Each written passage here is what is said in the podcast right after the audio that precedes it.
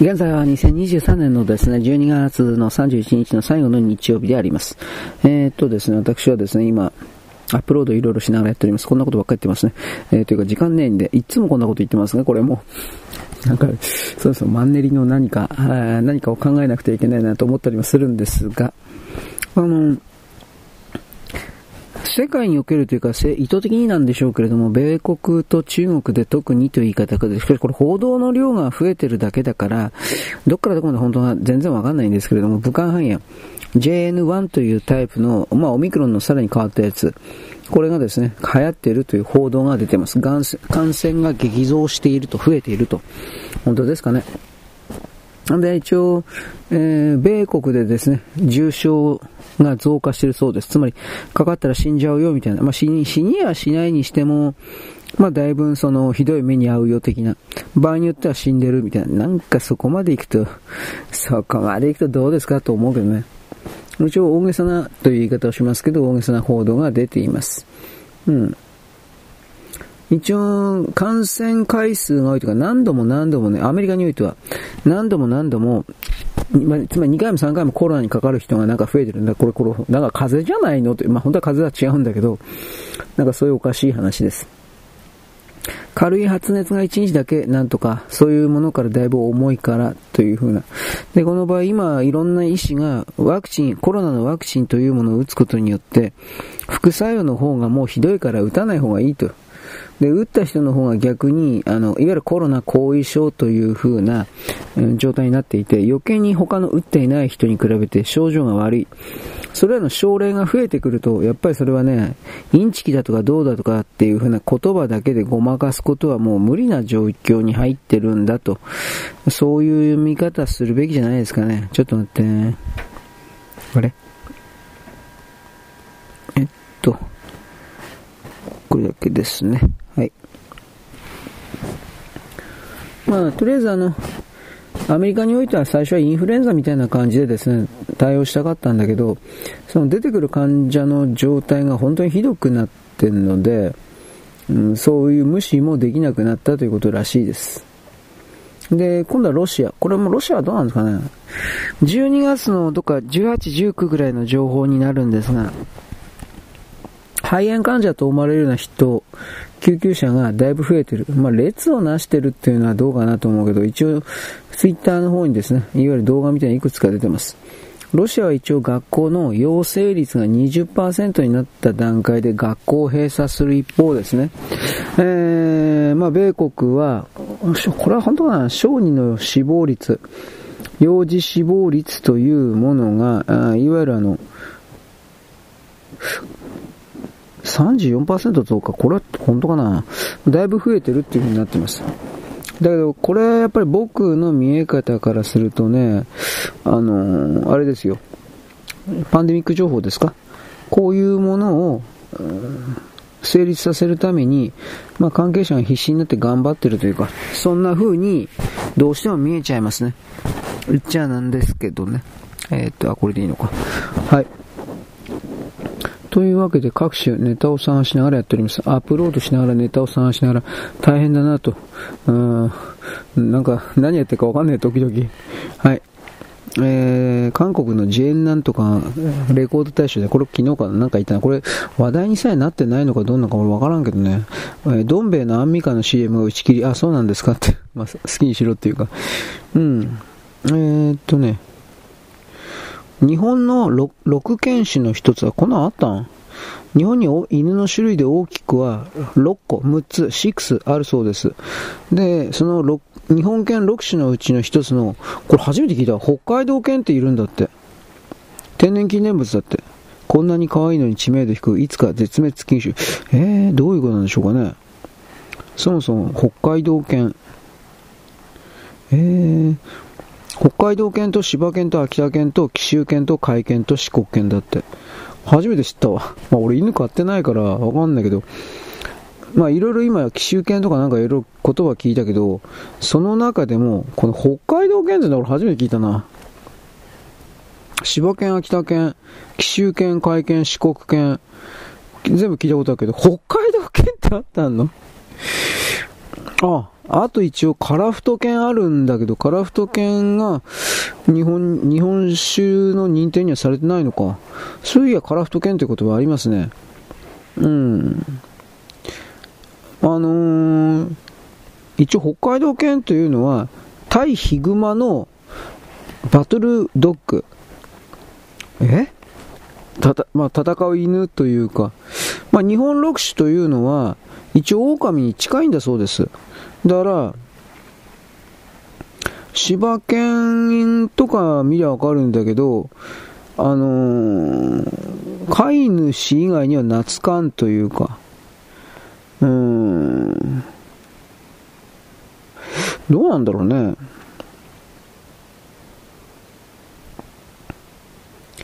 いわゆる本当のリーダーには従順で他の人は無関心というか、なんかようわからんな。うーん。まあ犬飼ってないからわからんけどね。きっといろいろあるんでしょうね。ちょ、ちょっと待ってね。北海道県っては知らんかったな。はい。はいいです。僕あの、気になる人は画像検索してください。僕はちょっと画像検索しようかなと思ってる。見た目可愛らしいらしいです。見た目可愛らしいって言われてもな、まあまあそう、そうなんですかって言い方ですね。はい。えー、っとね、欧州にはない日本の相続税に悪辣、悪態をつけた海外女性女性企業者、ちょっと待って。あ、シンガポールにもマレーシアにもない、どうのこうのと。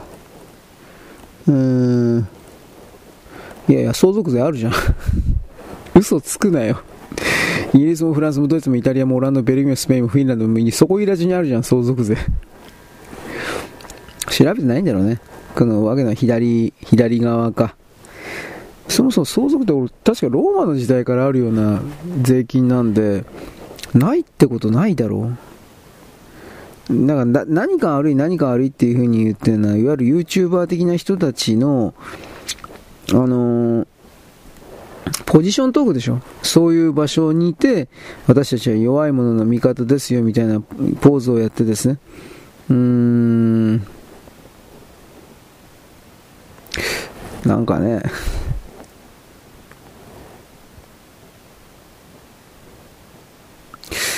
うーん、社員が会社を辞めるとき、まあ、その、左前、左前になっちゃったらみんな辞めるんじゃないですかね。うん。なんか今、それの、過去を振り返るようなツイート見た目したけど、今ちょっと待って、今度、今度今タイトルやりながらやってます。タイトル打ち込みながらか。えっとね、あ、違った。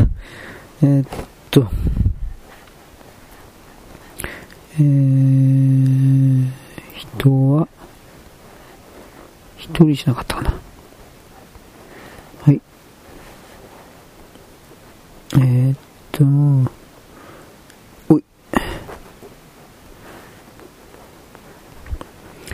まあ、この、これがね、本当に、このタイトル変えなくてもいいんだったら本当楽なんだけどね。なんか、なんたらかんたら BM なんたら、数字いっぱい並んで MP4 とかになってるだけなんだけど、多分それはさすがに誰も気づかなくなるんだろうね、きっとね、これ。それだけで本当楽なんだけど、ちょっと待ってね。えー、3。まあ、後で検索するとき困るよね。でも、多分、そんなことないと思うけど、検索なんか。うん。えー、っとね、ちょっと待って、4番目。あとこれなんか、録音機かなんかの段階で、ファイル一つにしてくれるとか、なんか、非常になんか便利な手抜きをさせてくれるような何かないものかしら。私これ思います。ファイル数がね、喋るのはいいんだけど、ファイル数がやたら増えるんだよね。で、これをアップするのがめんどくさくてめんどくさくてね。ちょっと待って。いっぺんにファイルアップして、えー、あれれれれ、これ、これ7番か。まあ前、前、スポッティファイの時それやったんだけどね、スポッティファイ、あの時アンカーだったけど、で、まあ、順番がめっちゃ下になるから、で、まあ、これ不思議なことに PC だったら順番がきちんと揃うんだよね。一番新しいやつから一番古いやつ、逆だったかな。あのー、とりあえず順序よく並ぶんで、時系列的に一番古いのから先に聞いて、一番新しいのが後になるという風な、そんな風になってくれたんだけど、うん、これ9番か。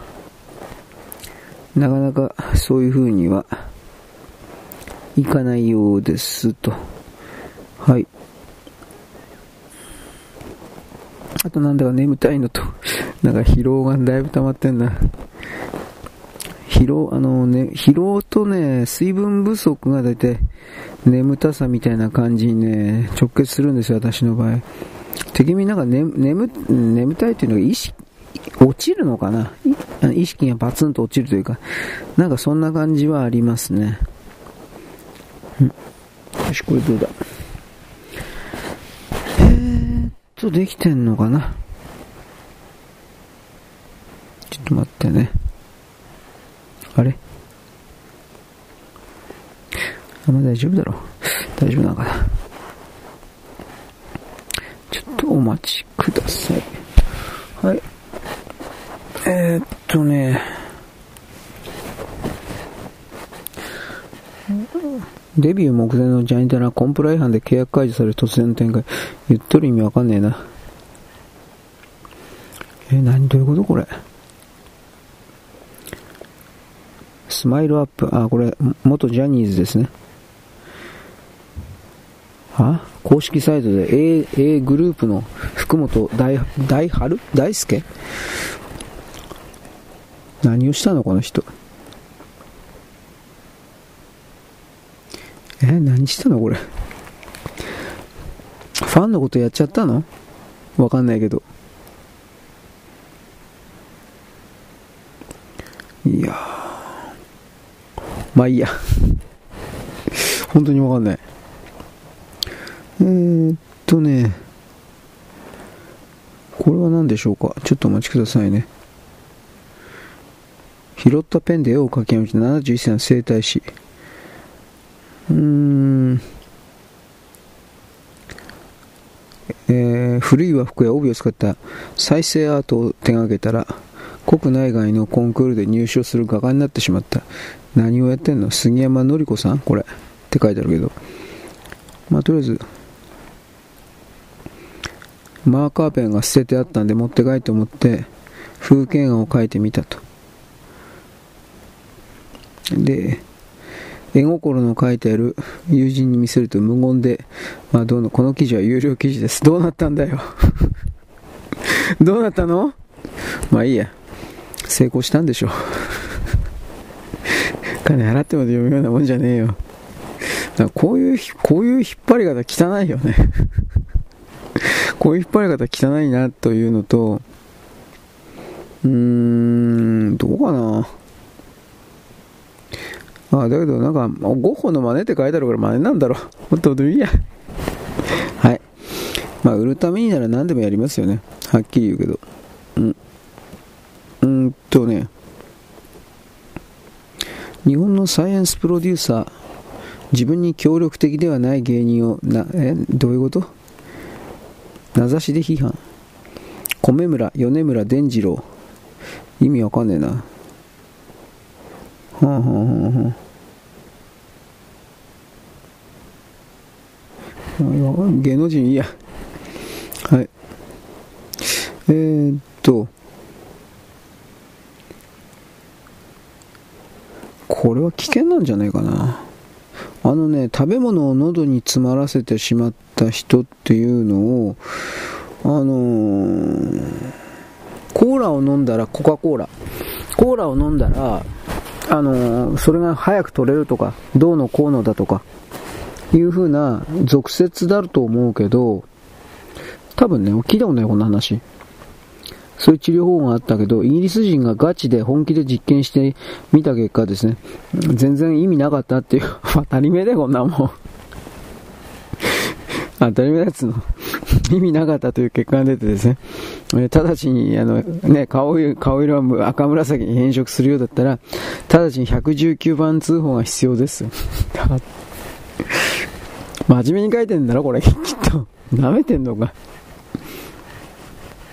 いやさ、喉が詰まったコカ・コーラでも、いや、水飲みましょう。いや、水っていうか、あれどうなんですかねどんどんと叩いてもらうんですかねなんか、そういうの。吐き出すんですか？あ、でもそれ軌道に詰まった時だったかな。もう忘れちゃったけどね。うん。はい。えー、っと、大執行を、あ、これはあの、あれでしょ。地方自治がないとかどうのこうのやつか。うーん。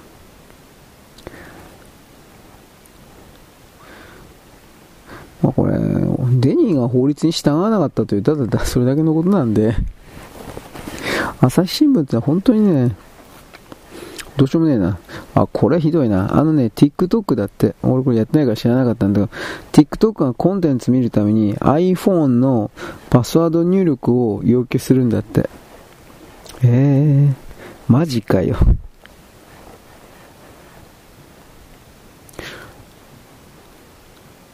パスワード、クレジットカード情報及び機密ユーザーデータ。うーん。なんかこれ本当に中国滅ぼさんとダメだわ。冗談抜きで。試合することしか考えてねえもん。まあ、朝鮮、韓国もだけど。なんかね。それだけ試合して、で、なんだろうね。ちょっと待って。自分だとか地球人類だとか幸せにするとか全くできないんですよ、この人たちは。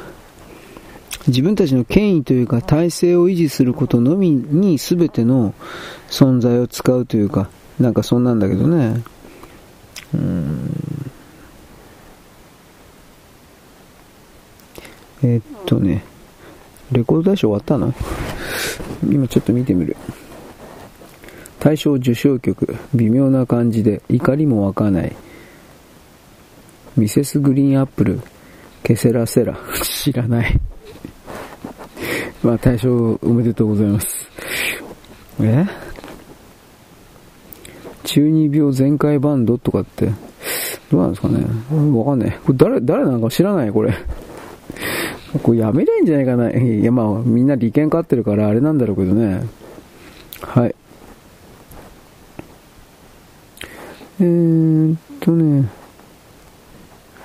有名な海外翻訳小説かちょっと待って。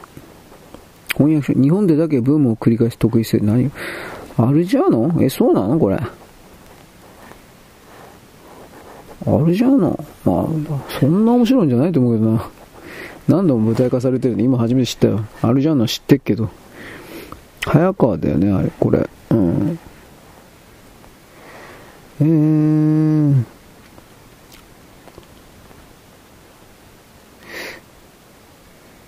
なんか知恵遅れはだんだん頭良くなってくんだよね、確かね。で最終的にどうなったんだ俺覚えてねえわ。学者さんにでもなったんだったっけあるじゃん。俺も覚えてない。でもそんな、特筆するべきそんなものすごい小説ということはないと思うんだけどね。はい。まあ話題になってますよってことです。えー、日本の内視鏡検査が他の国に比べてやばすぎるぐらい性能がいいという話です。これは何だろうね。ものすごいどこでも見れるんじゃなかったかな。ちょっと待って。ああ、内視鏡的には大都市だけと検査代10万以上。早期胃がん発見という概念すらなし、胃がんイコール死亡、アジア諸国。日本ではクリニックで内視鏡が可能、可能ですね。検査代約4000円。うん、多くは早期胃がんで見つかって ESD で治癒。うん、先にレーザーバチバチみたいなのありますよね。そんなのもあるけど。日本っていい国だってのも当たり前だよ、お前。だこんなこと言わないで、左側の人がどうギャスか。あいつらは日本という国の何もかもの恩恵を浸っておきながら、もっとよこせと言ってるだけだから、話にならんな。うーん。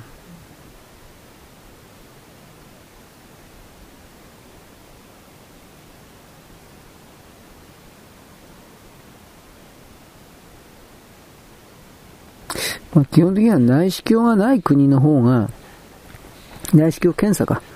ない国の方が、ほとんどで、それによって本来病気というのは予防から入るべきなんだけど、それが全然できていない現実ということを、僕たち日本人はまず知ることと、知った上で、あの、僕たちがいかにその素晴らしいいや、本当にこの言葉を使っていいと思うけど、素晴らしい国にいるのかということに関しては、まあ、知っとくべきなんじゃないですかね。うん。はい、えー、これはついでに、ゴキブリの放散団子の記事だけど、一応これ書いとくわ。えー、っとね。えー、ちょっと待って。ニューヨークだけでも20億匹が生息。ちょっと待ってよ。まあ、最強のゴキブリ駆除剤、The Atlantic、これ雑誌だったよね、これ。うーん、えー、っとね、ゴキブリ誘引剤と電気グリル。シルビオ・コンテって言ったらなんかすごい有名な人ってような気するけど、まあ、ぶっちゃければ、コンバットと呼ばれるプラスチック型の円盤型殺虫剤、これ要は放散団子だろ、早い話が。確かさっき言ったと思うけどね。トコジラミ関係もなんかあの、放散団子。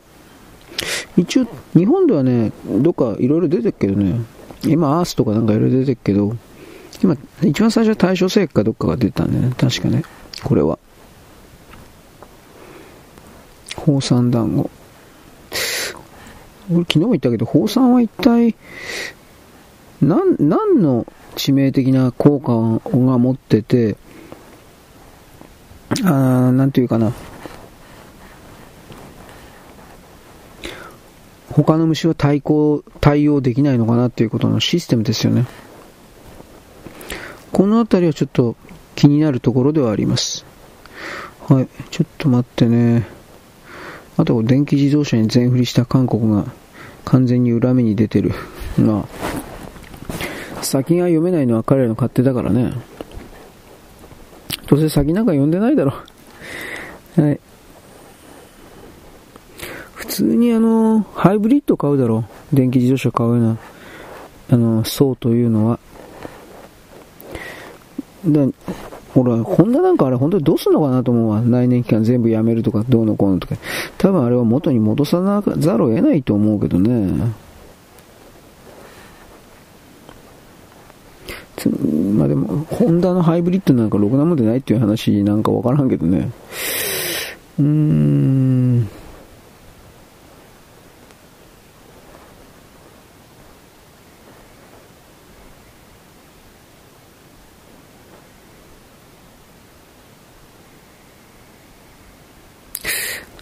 韓国の、これ韓国の記事なんだけど、韓国のハイブリッドっていうのは、確か一応モーターついてっけど、燃費も全然その内燃機関と変わんなくて、なんちゃってハイブリッドだったはずだけどね、全然だからハイブリッドでもなんでもないっていうやつ。うん。まあ悩んでるとか言っても、この人たちが悩んでるってのは多分どうせ大したことないんで、あんまり相手にする必要もないかもしれない。はい、えー、寒いので、ちょっとインスタントコーヒー入れてました。すいません。今からちょっと飲みながらやろうかなと思ったんですが、えー、っと、いきなり話題は海外的に。アルゼンチン、ブリックスに加盟しない方針、前の政権の決定から一転というふうに、うーん、あ、NHK です、報道。まあ、これはあの、中国はブラジルと関係を見直して、親米路線を取るとして、経済極めて外交面での政策転換も、うんまあ、チェンジ明らかという言い方ですね。まあこれはあの思想であるとかそんなこと抜きにして、中国とあんだけ離れた中国で、しかも落ち目になっている中国と深く付き合うということのメリットが少なくとも今からのアルゼンチンにおいてはないだろう。政権が変わったからこういうチェンジができるという態度というか、それはある意味チャンスであるし、ある意味それが自由主義諸国の強みかなという気はしますね。ダメなものはダメなんですよ。で、中国は、まあアメリカはすごいいいとかそんな言い方はしないけど、だけど中国がどんどんとダメになるのはほぼ確定と、まあ見えるので、そのようにも見えるので、そんな泥船と付き合ったってしょうがねえだろっていう言い方はあります。で、こんなこと言うと、極左の人たちが、あのね、左側的な、左派的な人たちがね、それでも比較相対的に中国の方が助かってるとか、米国はもっとひどいんだって。でも、米国がどんどんとやられたら、その米国の通貨の裏打ちによって人民元とかなんかいろいろが支えられてるっていうふうなことって言わんからね。まあ、ブリックスイコールチャイナだしね、はっきり言って。うん。まあでもこのアルゼンチンの新しい大統領もいわゆる、えー、グローバル主義的な人の仲間だというふうなことを言ってる人もいて、なんとも言えんけどね。つまりこの人とこの人の周辺だけがお金を吸い上げるような構造であって、アルゼンチンの国民には全然お金が、なんというかな、回回らないというか、うん。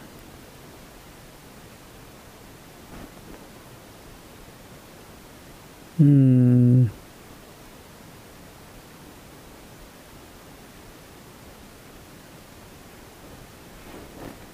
どうかな？あ、これ韓国がなんか竹島がどうとか、こんなもんこいつら嘘つきなんだから。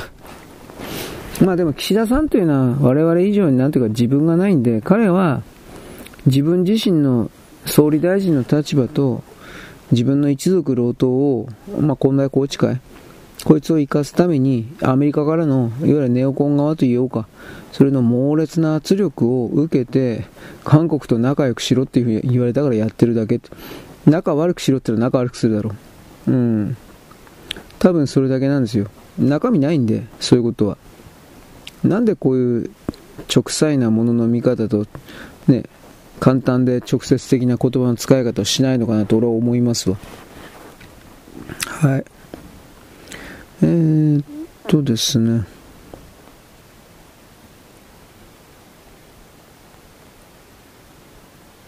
あ尖閣諸島の確かあの尖閣諸島の方に中国がもうはっきり軍事戦艦みたいな形の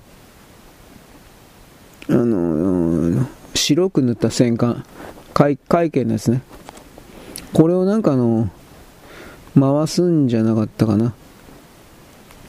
で、そのことで話し合い話し合いって言ってるけど、そういう話し合いっていう人は自分が話しに行けばいいんじゃないの？というのが、この石垣の中山市長さんの主張だということです。その通りだと思います。はい。えー、FNN。日本人の韓国通は立派なステータスになってる。なってない。はい。いいこんな嘘ばっかつくな。うーん。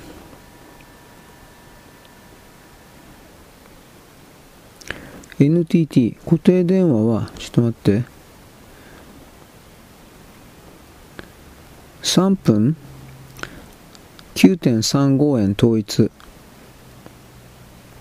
回線網 IP 網に切り替えインターネット回線したってこと？うーん。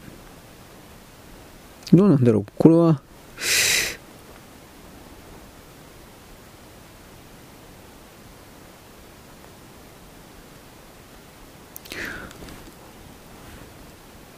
固定電話だけど、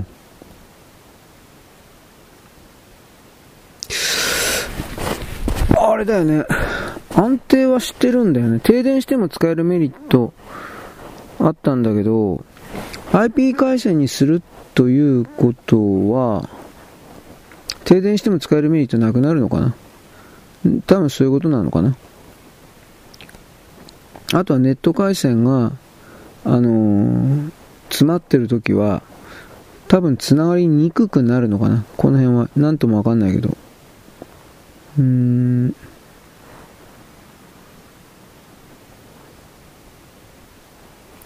えー、国防省所属のバトルフィーバー隊、何それ？特撮ですか？ちょっと待てよ。えー、っとね、国防省所属のバトルフィーバー隊の情報源が朝日新聞だった。えー、意味わかんないな。これどういうことなんだろう？テレ朝系、フェイクニュースでしょ？これきっと。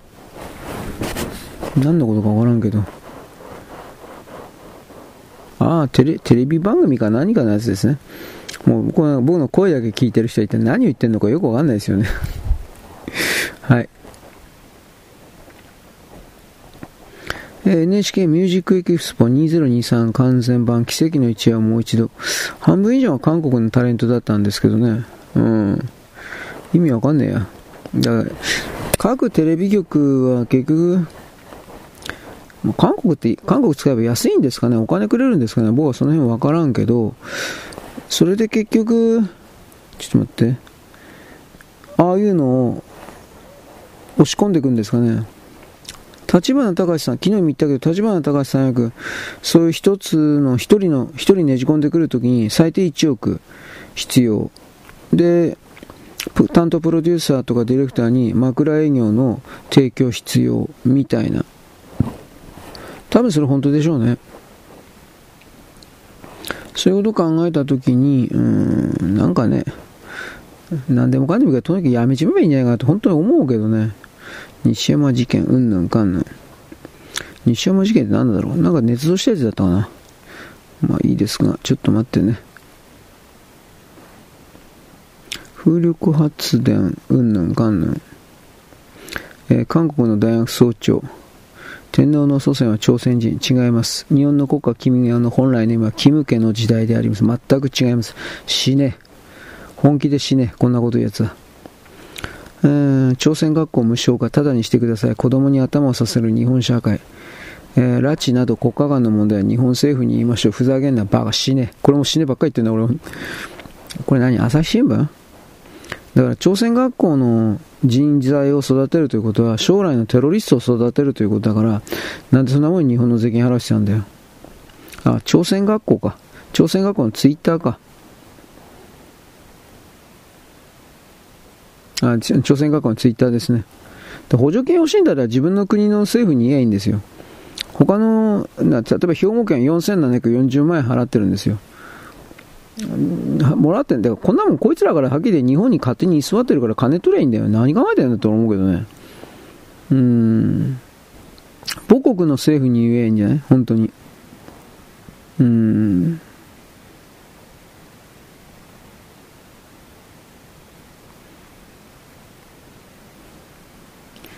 なんで日本政府に言いましょう言う必要ねえだろ。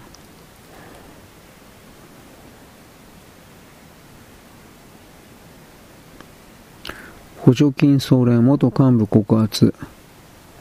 うーん。補助金が結局他のものに流用されているっていうことですね。うん。なんでこういう泥棒の人たちが普通の僕たち市民に対して影響力を持てて当然だみたいなでけえ面してくるのかなこれ本当に理解できないわ。はい。ちょっと待ってね。そんなとこかな。はい。よいしょ。うーん。山口県中学校部活を廃止地域比べ全面以降。人がいないのかね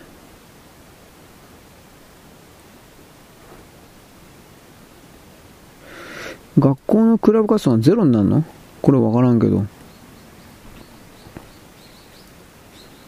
うん。インターネット視聴にも課金へ。これ前言ったよね。うん。増田元総務省は訓練、真正面から移民政策について議論するべきだ。する必要はないと思います。はい。うん。まあ、年賀状を出す人が減ったっていうのはまだわかるんだけどね、これはまあ大したことではないかなと思うけど、この毎日新聞における、よいしょ、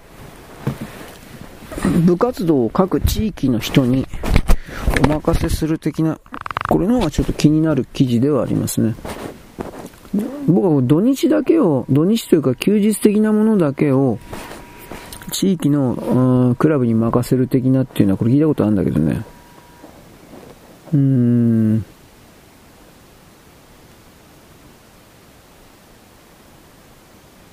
多分これは、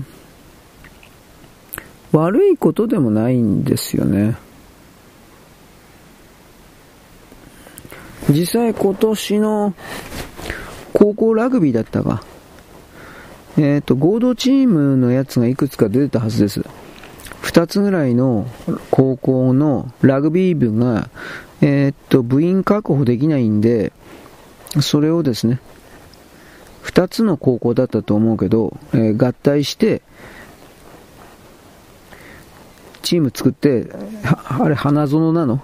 まあそういうところに行ってですね。まあた、でも確かに、去年の優勝校かどっかとぶつかって負けたはずだけど、でもまあ出られたからいいや。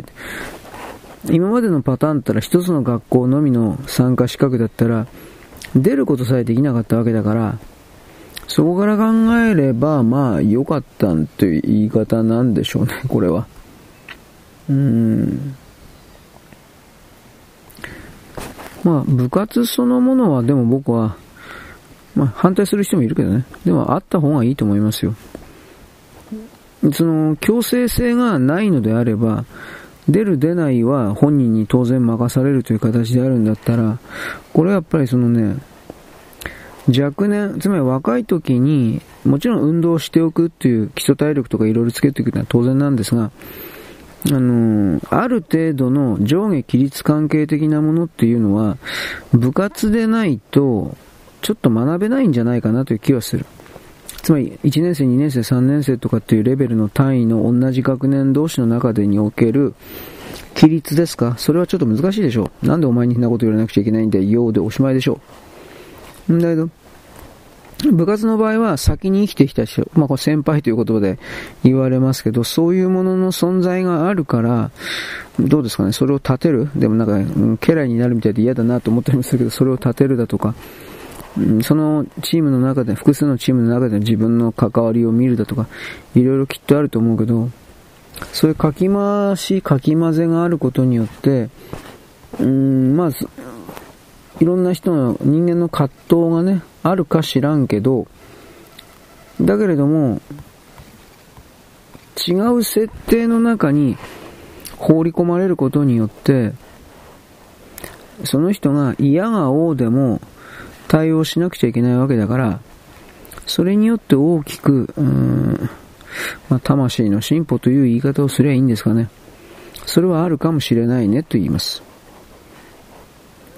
うん。で、ちょっと待って。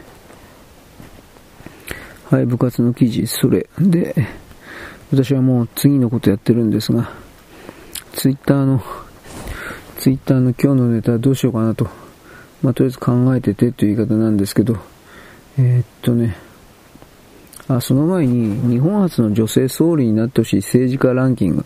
これ一体誰に聞いたの？まあ、小池さんが127票、2位が田中真彦100票、3位が高市早苗50、あ、女性自身か。こんなもん、こんなもん意味ねえだろ。小池なんかにしたら日本滅ぶわ。冗談抜きで。うん、自分の能力のないことを、あの人のやり方っていうのは、問題のないところに問題に無理やり問題作り出して、もともと問題がないから、それはすぐ解決するんであって、で、解決するということは分かってるけれども、その問題を解決するような自分の姿を有権者に見せることによって政治的 PR をする。あの人って全部それでできてるでしょう。僕にはそう見えるんで、そういうのを東京でやられても困ったけど、国家政治でやられても、それはお前死んじゃうよみたいな。その考え方はなんでないのかなと僕は思う。はい、ちょっと待ってください。えー、っとね。これでいいのかな？すいません。アップロードも今、どうせやってんのでまあこれ女性自身だから何らかの金もらってんのかなといろいろ思ったんですけど、なんとなく聞いてなんとなく答えてもらったみたいな、それですよね。そういうのもやめりゃいいのにな。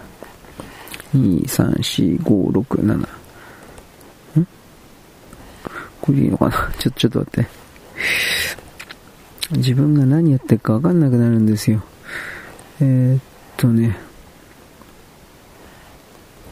はい。で、えー、っとね、今、もうこれで次のツイッターのネタ探しやってんですが、はあ、しんどい。まあ、とりあえずあの、中山新平さんからずっとですね、あの、曲検索してたんですよ。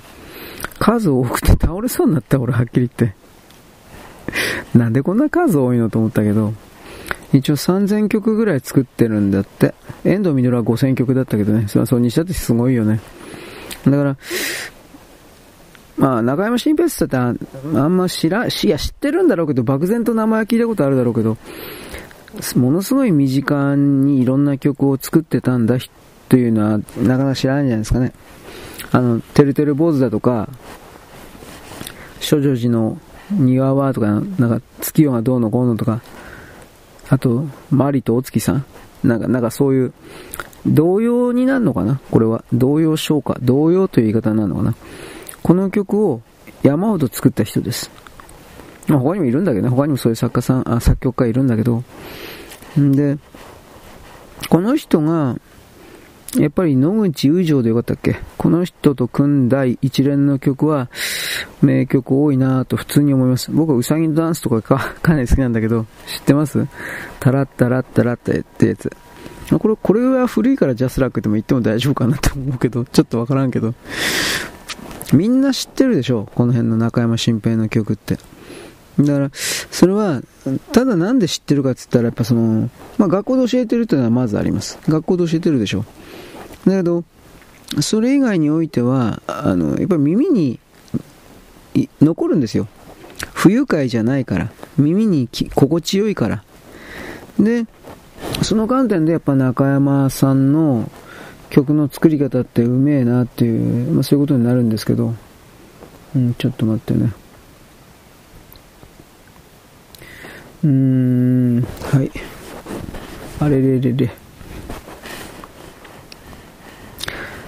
人間は小さい時にどんな曲を聴いたかということで、人間形成にだいぶやっぱり読書と音楽、まああと運動もあるんだけど、人間形成にやっぱ相当影響を受けるということであり、うーん、なんというかね、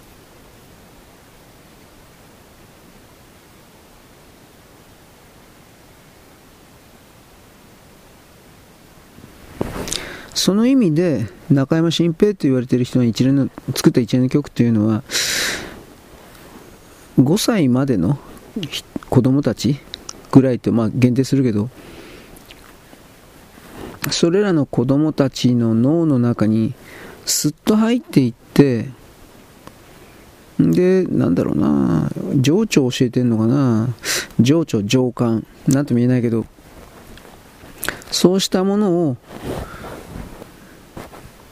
理屈ではなく、その、教え込むというか、なんかそういう風になるんじゃないかなと思うんだけどね。洗脳とは違うんだけどね。うーん。はい。ちょっとお待ちください。これで合ってんのかな？えー、多分これで OK だろう。はい。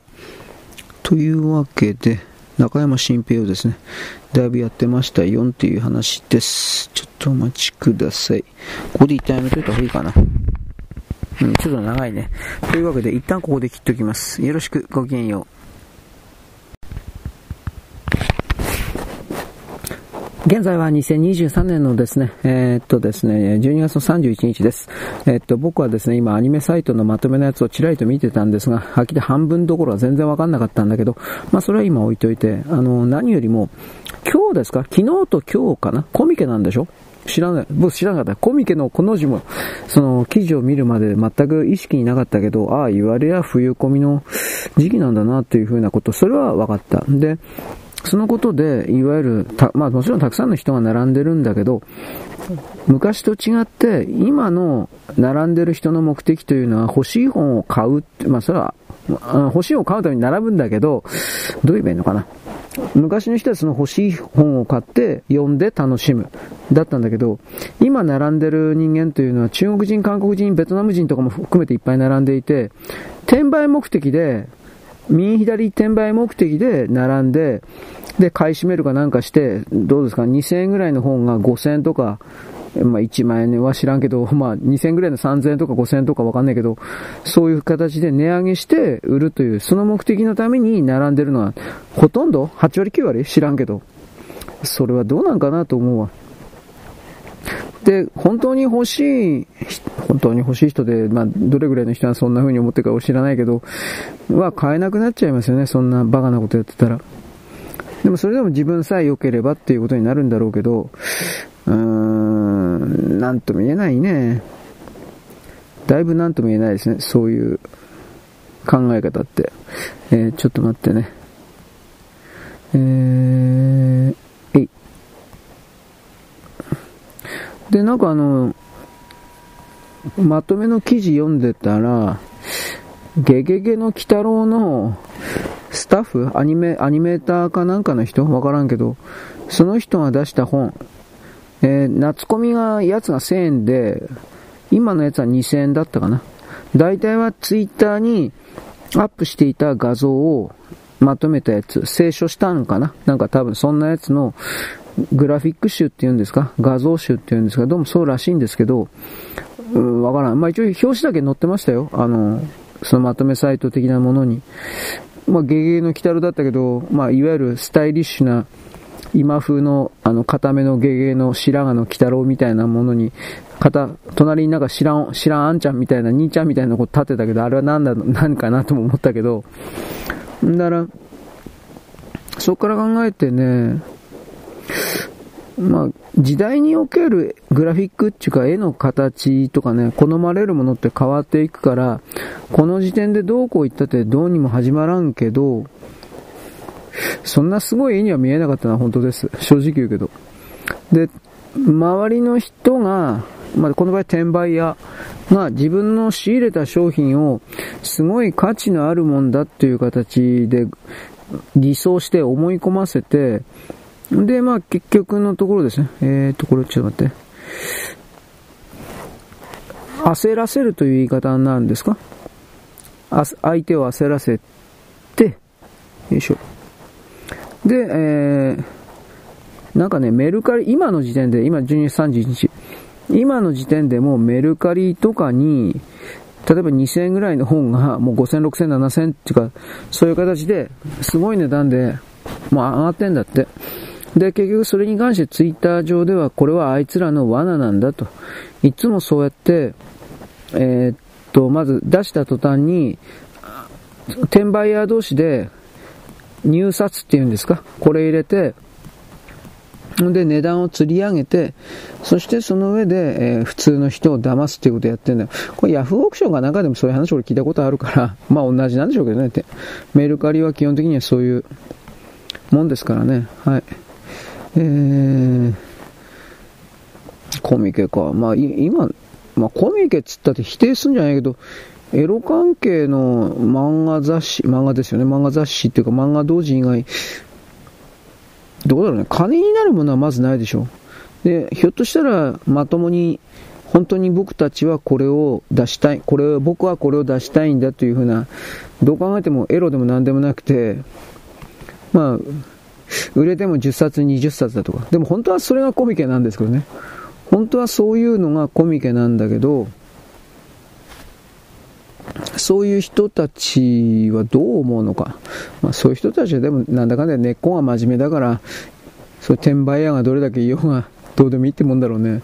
今言ったこの鬼太郎さんのアニメ、アニメスタッフか何かそれっていうのは、机があって、机のところに列が並ぶんだけど、列がね、一列がずっとこうぐるっと、蛇花火みたいにね、500メートルも600メートルも700メートルもね、あの、伸びていって、で、なんかその机の周辺をぐるりと蚊取り線香みたいに渦巻くみたいな形で、あの、3周ぐらいしてるって、本当かな、おい？というふうな、まあ書いてありましたよ、ツイッターにね。うーん、転売ね、まあ、こういう言い方したら怒られるかもしれんけど、所詮絵だからね、まあ、その時その時によくエロいとかエロくないとかきっとあると思うけど、まあ、そのゲゲゲの鬼太郎のそれを見る限りではとてもエロいという感じじゃないし、ツイッターに発表していたやつだから、そもそもが、エロなんかやってるわけないんで、多分これ中国、中国人向けか何かの値段釣り上げビジネスでもやってるかなと思って。これわからん。あの、中国ではエロ関係のね、あの、まあもちろん中国、ちょっと前はエロ関係の、同人とかその垂れ流しだったんですけど、今は、その辺、バシバシと取り調べられてるの、八百とかも含めて、取り調べられてるので、そういうのを日本で、えー、仕入れてきて売るだとか、でもどうかな、紙切れではもう中国人取らんだろうと思うからね、この辺俺わからんわ。全部デジタルデータ化で盗んで、ネットサイトに上げて、で、そいつを有料配信みたいな勝手にね、泥棒したやつをスキャンして勝手にやるっていう。中国人は全部それずっとやってきたから、朝鮮人も。だから、うーん、まあどういう力が働いているのかわからんけれども、そういう薄汚いハイエナ的な人。つまり、この場合はマフィアという言い方になりますけどね。それらの人々が、増えすぎた、暗躍している。なんだろうね、これきっとね。はい。実際今その、コミケって言われているものにて、アニメでなくて VTuber だったっけ？あれがだいぶメインというか、になってんでしょ？う。まあメインになってもいいんだけど、VTuber 的なものを見てないと、そこで展開されているキャラクターの記号がどういうものか多分これわかんないよね。で、で、どういう記号、記号であるのか、キャラクターの名前であるか、まあ、それでもいいんだけど、分かってもいいんだけど、基本的にやることは、エロいこと、性行為であって、ね、別にそれもいいんだよ。所詮絵だから。うん、でもそれ、すべての記号がそういうことでやってるだけで、シチュエーションがね、違ったりするだけだけど、すべての記号がそういうことをやってるだけであって、どこかで気づかないといけないんですよ。それは何かといえば、それらの行為だとか、まあそれらのグラフィックであるとか、それ全体を、一体全体誰がエロいと感じて、エロいと認定しているのかなんですよ。誰がそれを、そのように感じているのか判断しているのかなんですよ。もちろんに、もちろんあなた、私、自分なんですよ。それを見てるね。私もエロ本なんか見ても本当興奮にチンコ立つんですが、いや、すごいエロ本は。でもすごくエロくない、すごくね、全然すごくないエロ本は、まあどうでもいいなと。もうレイプ本とか嫌いなんで、正直言うけど。ネトラレ本だとか。なんであんなん好きなんですかね俺、あなたの精神だいぶ歪んでますよねとか言って思うんだけど。まあ、エロ漫画でも AV でもね、AV でも大好きなんですけど、でもやっぱり、やっぱ同じ人間、女優ね、撮るとやっぱ飽きられるんだろうねと、いろいろ思う。僕ははっきりあなたと違うんで、監督とかに、あの、だいぶ焦点当てるんで、この監督だったら大丈夫だよ。温泉シリーズばっか飛んでる監督がね、なんか、そういう、だいぶ、フォーマットに沿ってんな、これ、とか。僕はもうあなたたちと見るところは違うんで、演出だ、演出論だとか、そういうおっぱいの見せ方ダメだなとか、なんかそう、そういう感じで僕はもう見てるので、あなたは、あなたはもうただにチンコね、立たせてるだけだと思うけど、僕は違うんですよ。チンコも立たせながら、なおかつ、これはちょっと甘いよね。この、この時女はこんな風に言わんよね、とか、ね、映像解析をしております。構造解析ですね。誰だったかな？全てのものを構造解析した上で、そこで弱点を見つけるんだ。なんか、なんかそういうの 誰だったかな？覚えてないよ、俺。西洋、西洋におけるですね、文明人的な教養が高い人っていうのは基本的にはそれやりますよね。対象の相手に対して。論争を仕掛けるにせよ、仕掛けないにせよ。それらが、それらのロジックが、いくつのパーツで成り立っているのかということを瞬時に見抜いて、で、そのパーツで成り立っているということは、それは個別に撃破できるところが必ずあるので、だって人間の世界だから、所詮人間が作ったような言葉でしかないから、だからロジックは言葉で破壊することができるので、破壊されてないという向こうの側がそれ言えばそれだけのことなんだけど、だから結局、そのあたりがね、人間の世界の本当にちょろいところというか、なんか、なんか、間尺に合わんというか、それはね、負けてないといえば負けてないんだって。これ、これ誰だ？インパール作戦やったやつ。縁じゃなくて、あ、いたじゃん、インパールの無能なやつ。あの無能な作戦指揮官。こいつが、あいつ行方不明になったけど、多分殺されたんだと思うけど、あのー、こいつが確か言ったんです、最後まで。負けると思うから負けなんだと。戦争においてね。負けたと思ったったから負けた。つまり自分で勝ち負けを自分自身で決めてしまってるんだと。だから、それを、なんでわからんのだっていうふうに言ったんだ。から、まあ、それはインパールであんだけボロ負けしたということにおいて、自分のマイナスというか、自分の愚かな作戦計画というか、それをですね、認めたくないから負けではない。まあ、それ絶対あると思うんだけど、まあ、物事はどうとでもね、あの、言葉出せるんで、インバールが結果的に、戦略的には、あんだけの犠牲を出したけど、戦略的には、イギリスの勢力をあのあの地域から追い出したということにおいて、えー、正しかったって、これイギリスの将校だったかな言っていたことに確か飛びついたんですよ、あいつ。えー、思い出せねえな。誰だったかなインパールの最後事例が。うん、だからね、すべてのその世界に対する認識とか見え方っていうのは結局自分自身で作ってるんですよ。で、それは他人と共有できてないんですよ。できているように見えるけど、人は一人なんです、最終的には。まあ、最終的には最初からそうなんだけど、本当のこと言えば。本当のことは最初から一人なんだけど、でもそれを見つけてやっぱ、ああ、僕は悲しいよ、一人ぼっちで、こういうバカがいるからやっぱ言わんようにしてるだけなんだけど、だから、その上で、本当はそこに立ち返って、その上で自分が何をできるのか、何をしたいのか、どこに行きたいのかとか、そういうことを本当は見つめて、いろいろと変えていかなくちゃいけない、まあ、変えていくということですね。いかなくちゃいけないんじゃないかなと思うんだけどね。個人的にはそれを思うんだけど、なかなかそういう生き方、考え方ができる人いないですね。はい。で、僕は今これ、え中山新平のこともやりながら 中山新平曲多いよ、お前。ということで、僕前半で7曲か6曲ぐらい見つけて後半やろうかどうしようか迷ってます。数多いからですね、ツイート的なものもですね、非常に存在なですね、中山は素晴らしい。終わり。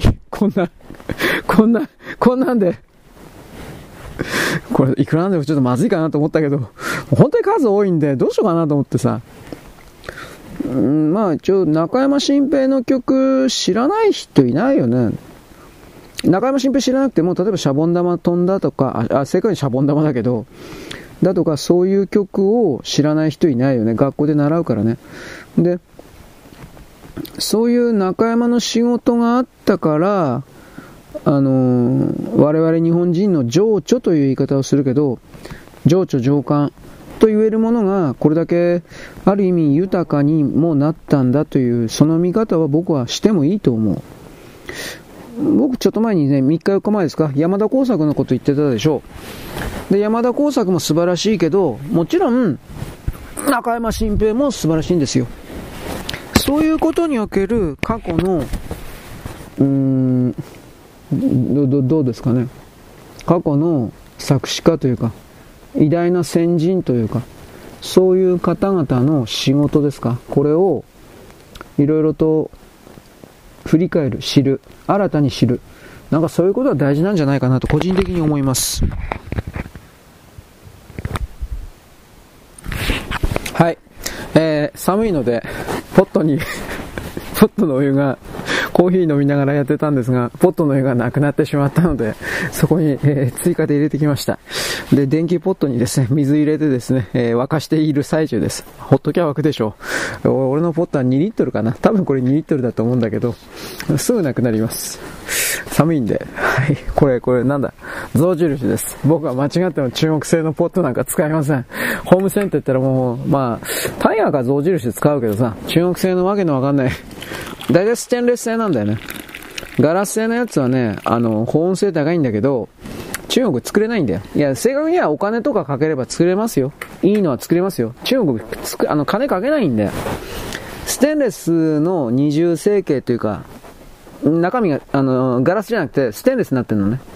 ステンレスで構造が普通の魔法瓶的なやつで、あなたも多分そういうのは安売りのポッ、まあ、ポット？えー、魔法瓶？わかんないけど、水筒？持ったことあると思いますけど、あれはね、ダメとは言わんけど、でもすぐ冷めるよ。値段の高いやつは違うんだけど、中国のやつは大体外して値段が安いんで、まあダメですかなっていう感じです。はい、ちょっと待って、というわけで僕は今ですね、今日はもう年末、さすがに12月31、1、2、3ぐらいはいつも本当に久しいんで、いつもの時間を変えてですね、まあこの、交えるしたサービスパックもちょっと時間短縮してですね、た多分そういう風になっちゃうかもしれんけど、これしょうがないよ。忙しいんだもんだって俺。でもまあゼロにはしないように頑張っております。僕は、僕はクズだ、クズはクズだけど、納品に関してはですね、うるさいので、クライアントに、誰がクライアントか 知らんけど、まあ頑張っております。まあこういうふうにね、自分で、私は必要とされてるんだ、まあされてないからされてるんだと思い込むことによってですね、私は一人ぼっちじゃないよって、こういうバカもいっぱいいるけど、そういう、まあ僕はそういう側に本当は立ってないんですけど、そういう側に立ってるね、えー、愚かな人物を演出していた方が、ね、あなたたちの共感を得られるでしょうみたいな。何言ってんのお前。えっとね、ちょっと待って。明日は月曜日ですよね。えっとね、日付ぐちゃぐちゃだ、本当に冗談だけで。あ、これ3日なのか。3日ですね。えっと、これ3日の分を今、ファイルフォーマットやってんだね、俺。もう、もう何が何だかわかんないよ。はい。というわけで、これは今いいです。えー、っとね、番号どこ行ったかな？えー、っとね、あ、これか。まあいいか。ちょ、ちょ、ちょっと待ってね。今日は31日だろ。違う。えー、っとね、これか。あ、あったあった。これだ。え、っと、そしたらね、テキストドキュメント。えー、ど、どれだったかな？すみません、テキストファイルいっぱいあるんで、どれだったかわかんなくなっちゃいました。えっ、と、あ、これ多分今日の分作ってねえんだな。えっとね、えー、あ、あ、あ、新企画もやりたいと言って口だけだし、僕はいつも口だけです。とまあ、悩んでるふりもしてみるけど、どうなんだろう。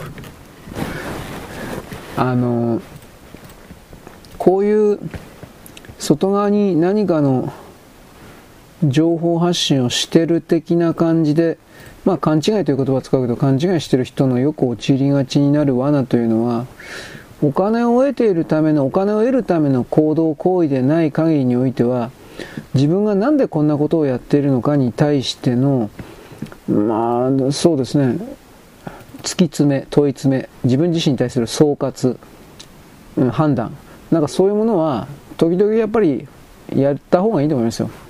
なんで俺はこんなことをやっているのかなっていうやつです。なぜならばそれをやらないと、まあ、大抵どっかで、あのー、足踏みというかあ、進めなくなると思いますよ。目的の理由がなくなるから。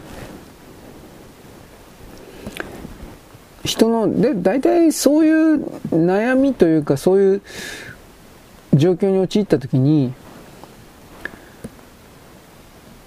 いろいろ気づくのは、自分は何のためにやってるかと問うた時に結局承認欲求認証欲求このためにやっていたんだということに、その言葉を見つけることができるかどうかなんじゃないですかね。はい。はい、ちょっと待ってね。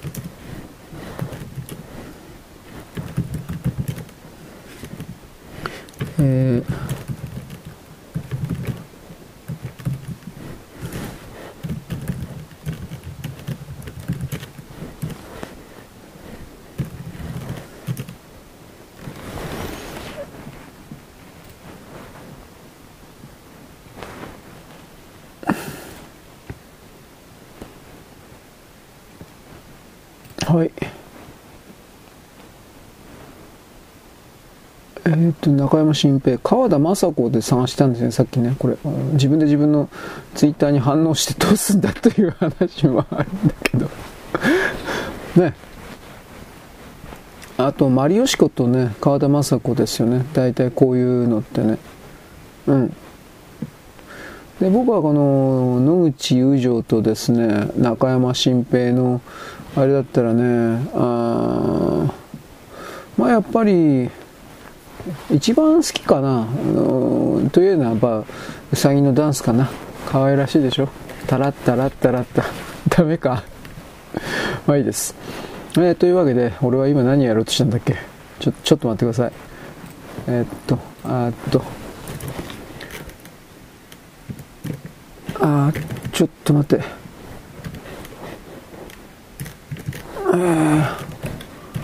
このコーナーかな。何やろこれ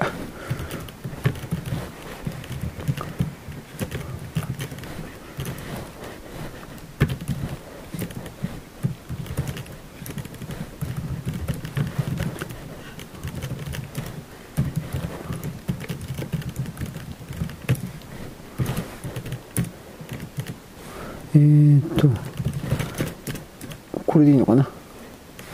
はい、ちょ、ちょっと待ってね。まあ、年の瀬で掃除したり、本当に掃除もやってんですよ。こういう、これだけやってんじゃないですよ、実は。こんなことばっかりやってるわけねえだろ、お前。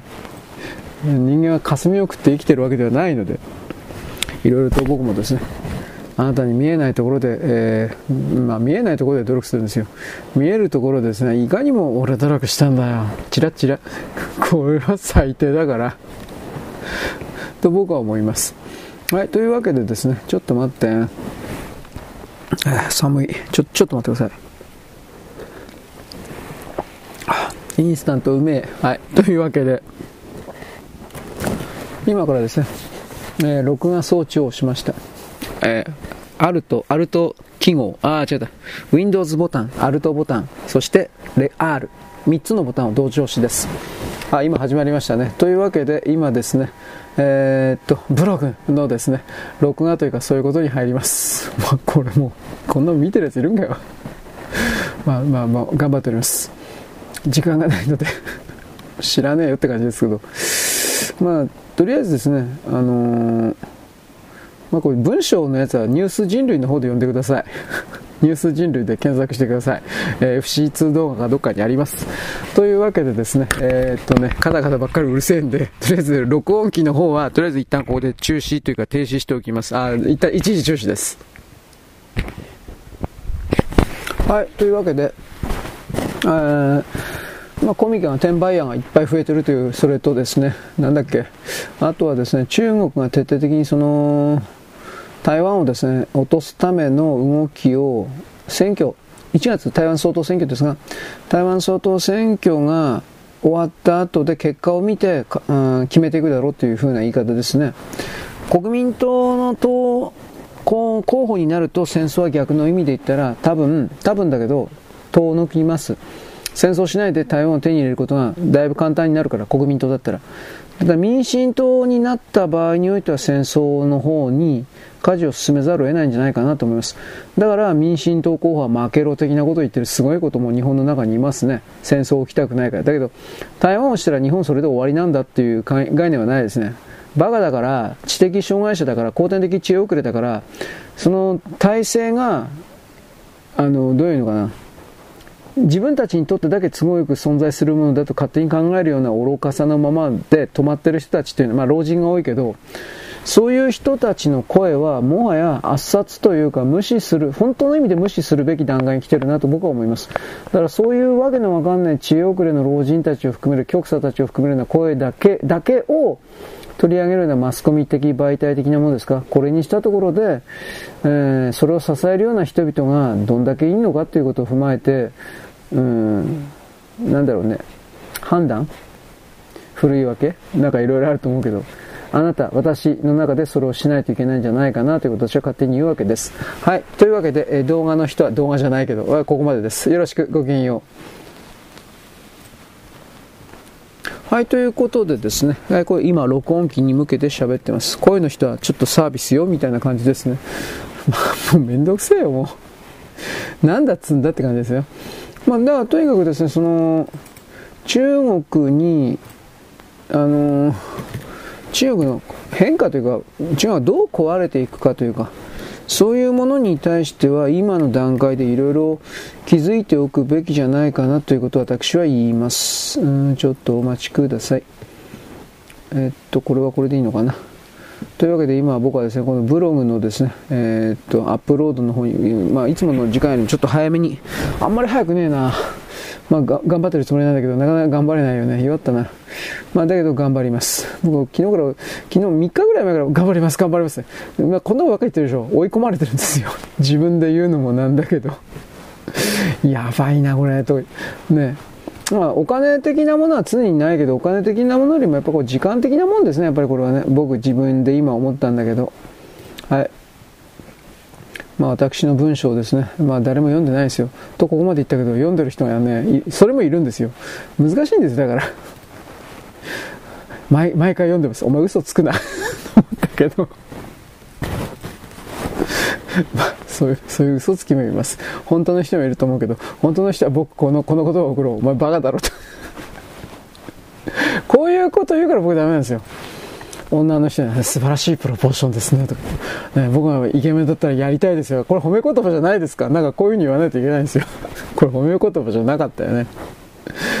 イケメンだったらやりたいですってって、なんか僕そういうこと言ったら多分僕はセクハラになるんですけど、これが例えば今のイケメン、俺誰か知らんけど、今のイケメン的な人はそれ僕が、僕だったら君とやりたいよって、ああ、もう私とかなっちゃうんだろうね。ならねえよ。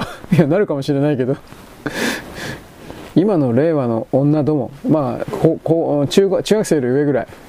いやどうかな、賢い子ばっかりだと思うけどね、逆に。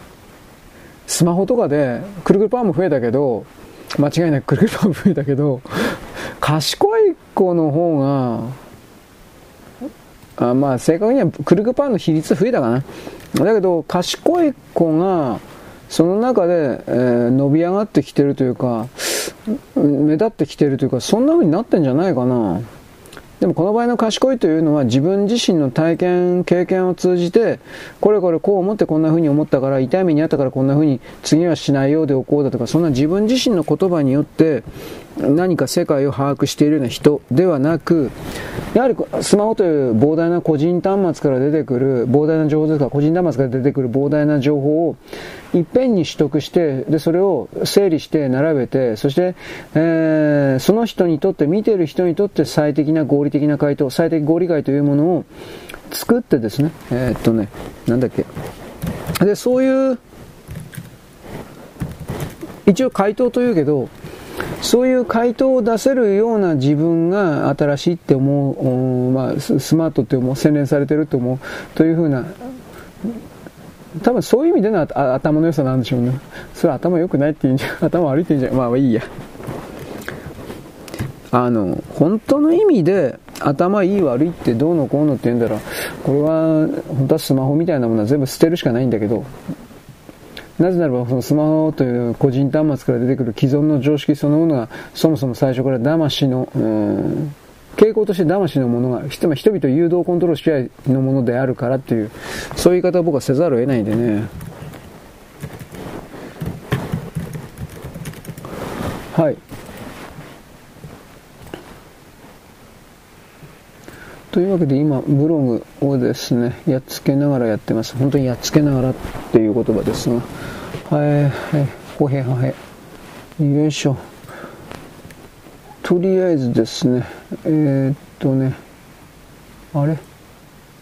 あれあれ、どこに何が言ったか分かんなくなっちゃった。これでいいのか。はい。よくよく考えたら31日なんですよね。やべえな、おい。254と。まあ、その状況下で、え、よいしょ。自分のできる最大限のことをやっていくしかないんですが、ちょっと待ってね。これでいいのかな？一応確認して。はい、大丈夫ですね。はい。まあ、貧乏暇なしんで、31、1にしたってやっぱ、本当は、もうちょっとのんびりすりゃいいんだろうけどね。あで、まあ、頭のいい子はおそらく増え、増えてもいないか。まあまあ出てきてるのでという言い方にしようか。で、そのまあまあ出てきてるそれらの子供たちが、その世代における、うーん、全体の知恵というか、そういうものを引き上げてるのかどうかに関しては僕はちょっとわかんないですね。本当は引き上げてほしいんだけどね。そういう賢い子たちに。あの、発言だけではなくていろんな行動とか含めてという言い方をするけど、でもそれがなかなかできてないからね、人間の世界っていうのは。えー、っと、これでいいのかな。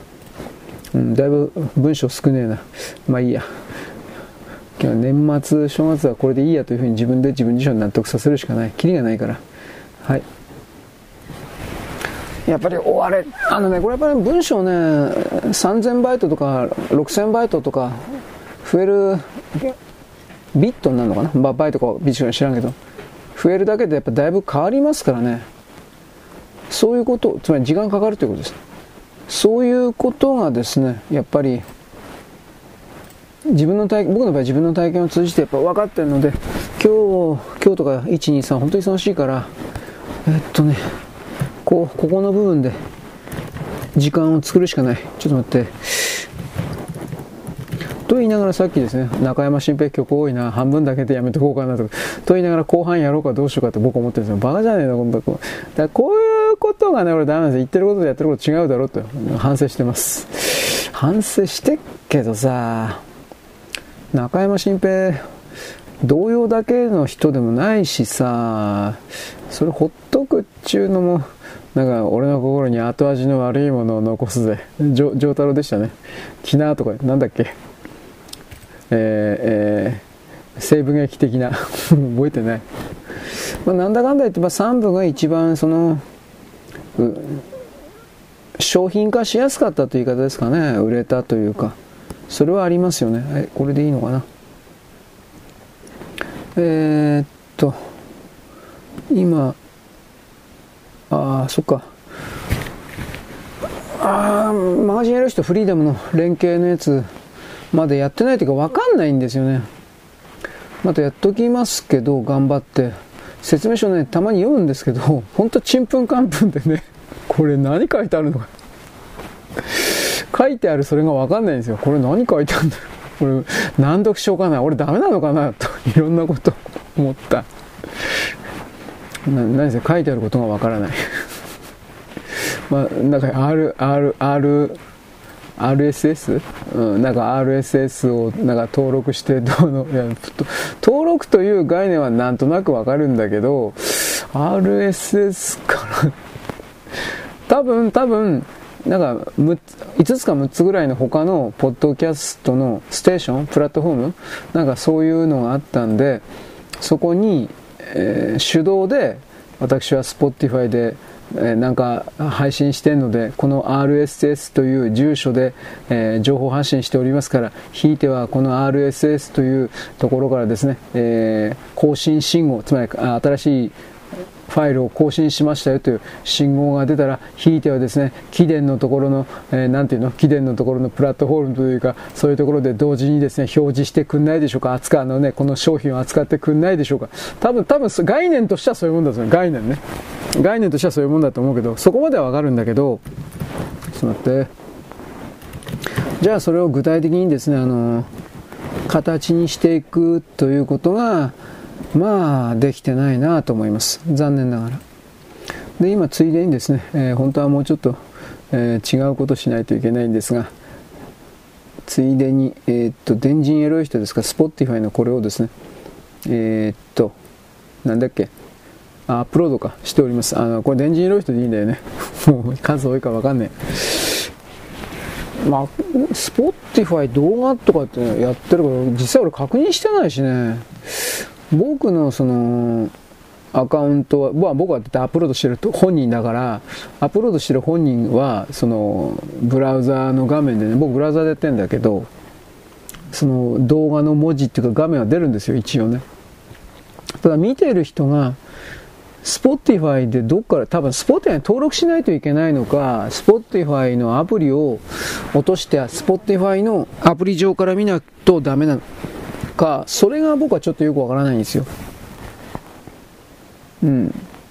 で、冷静に考えてその動画で見なくちゃいけないようなもの全くなんでもないんだけど、ただ、選択肢を増やしておくかっていう言い方ですよね。で、もう一つ言うのは、じゃあ動画で残しておけるって僕今簡単に言ったけど、じゃあその動画の質というか、あなんて言うんでございましょうか。やっぱ時々ね、失敗するんでね、今これプレビューを生成してますとかって出てるけど、常に成功してくれれば、ね、まあやってやっててよかったみたいな。なんだっけこれ CM が中にあって、ね、やっててよかったなんとかかんとかっていうふうになるんだがうんいつも成功するってわけじゃないからねファイル壊れてましたとかえー、そうマジかよとかそういうあるんで、まあ、僕はそういうあなたにしてみれば何悩んでんの？こいつバカじゃねえの？とそういうものと戦ってるわけですよ。あなたの見えないところで人々は戦ってる。僕も戦ってる。へーっとねちょっと待って。NE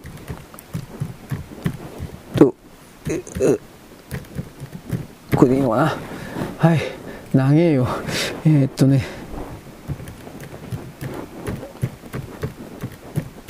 よいしょ。えー、っとね。いけてるかな。はい。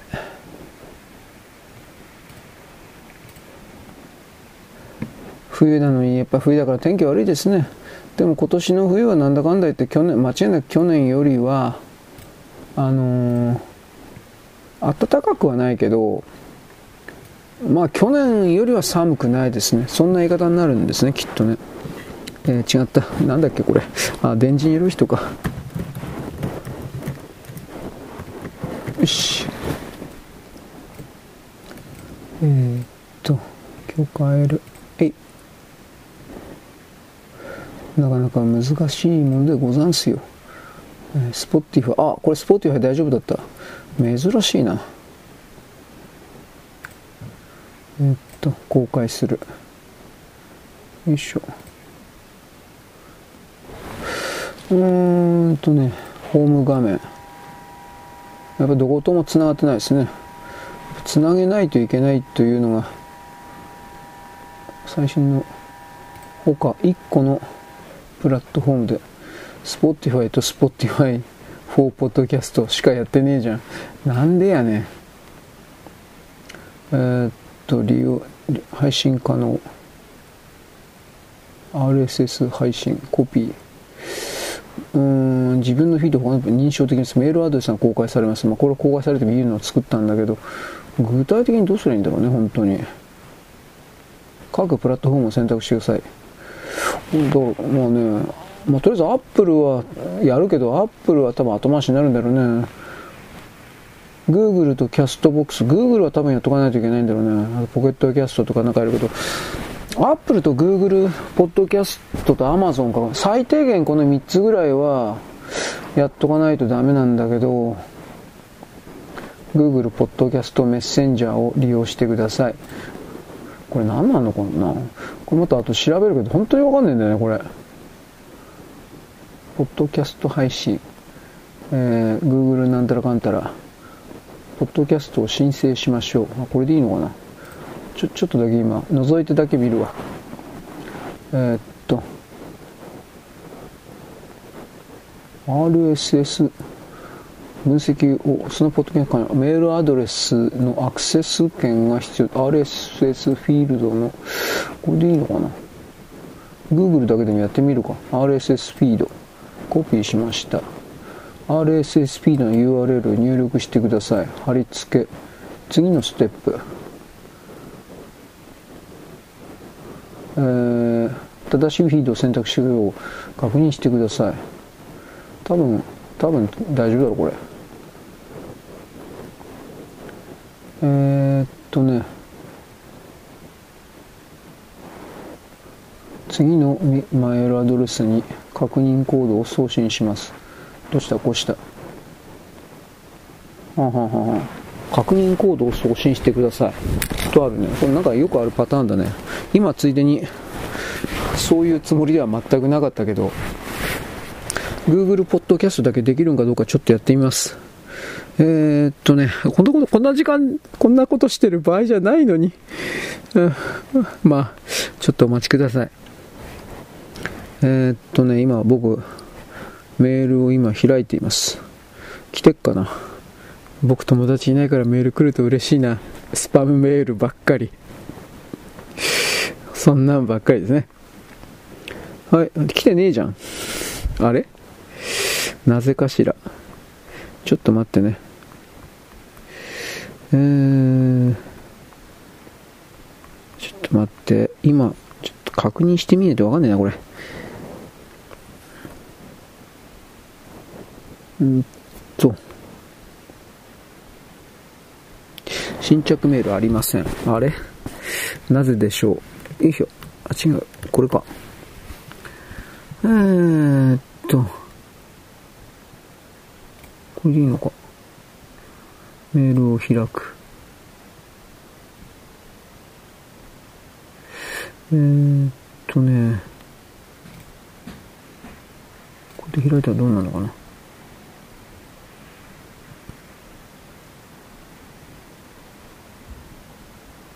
あれ？うー、っとね、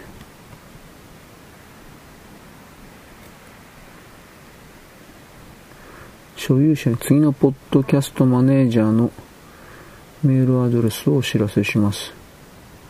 あ、コード送信って押しないの？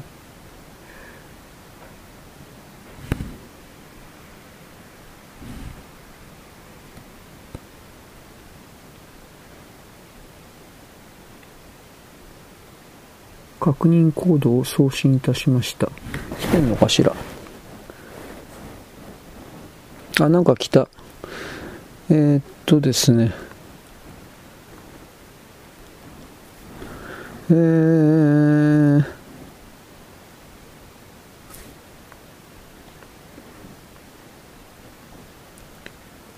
えー、っとね、これ、これどうすりゃいいの？あれ？えー、っと、ど、どういうこと？ちょ、ちょっと待ってください。うん。これでいいのかな？ああ、間違えた。これは半角ですよね、きっとね。うん。これでどうだ？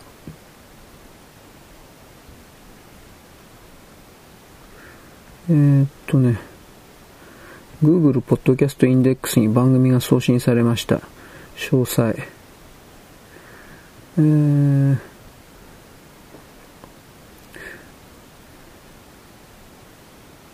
何これ ?2024 年半ばには Google ポッドキャスターはご利用いただけなくなります。今後数週間で、ポッドキャスターが RSS フィードを YouTube にアップロード。何 ?YouTube なの？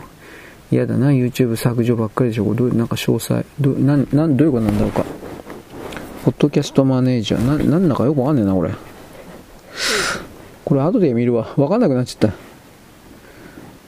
うーん。わかりました。で、これひょっとしたらだけど、これで、えー、っとね、わからんけど、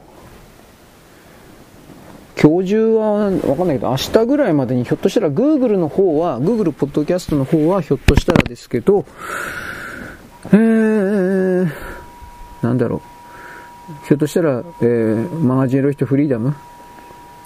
これで、なんか出るかもしれないです。わかんない。ちょっと様子見るわ。本当にわかんないよ、これ。はい。とね、ポッドキャストアップロード。まあ、これも、なんだか、ちょ、ちょっとお待ちください。本当に終わらせないといけない。これやべえわ、ちょっと、時間をしてる。えー、っとね、まあ、電池入れる人もこんなもんでいいやね。あんま真剣になるもんでもねえしな。というわけで、アップロードを完了。ポッドキャストの利用フィード、RSS フィード。えー、っとね、Amazon Music わかんないし。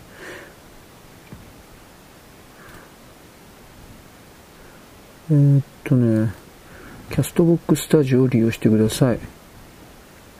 エンタークリエイタースタジオ。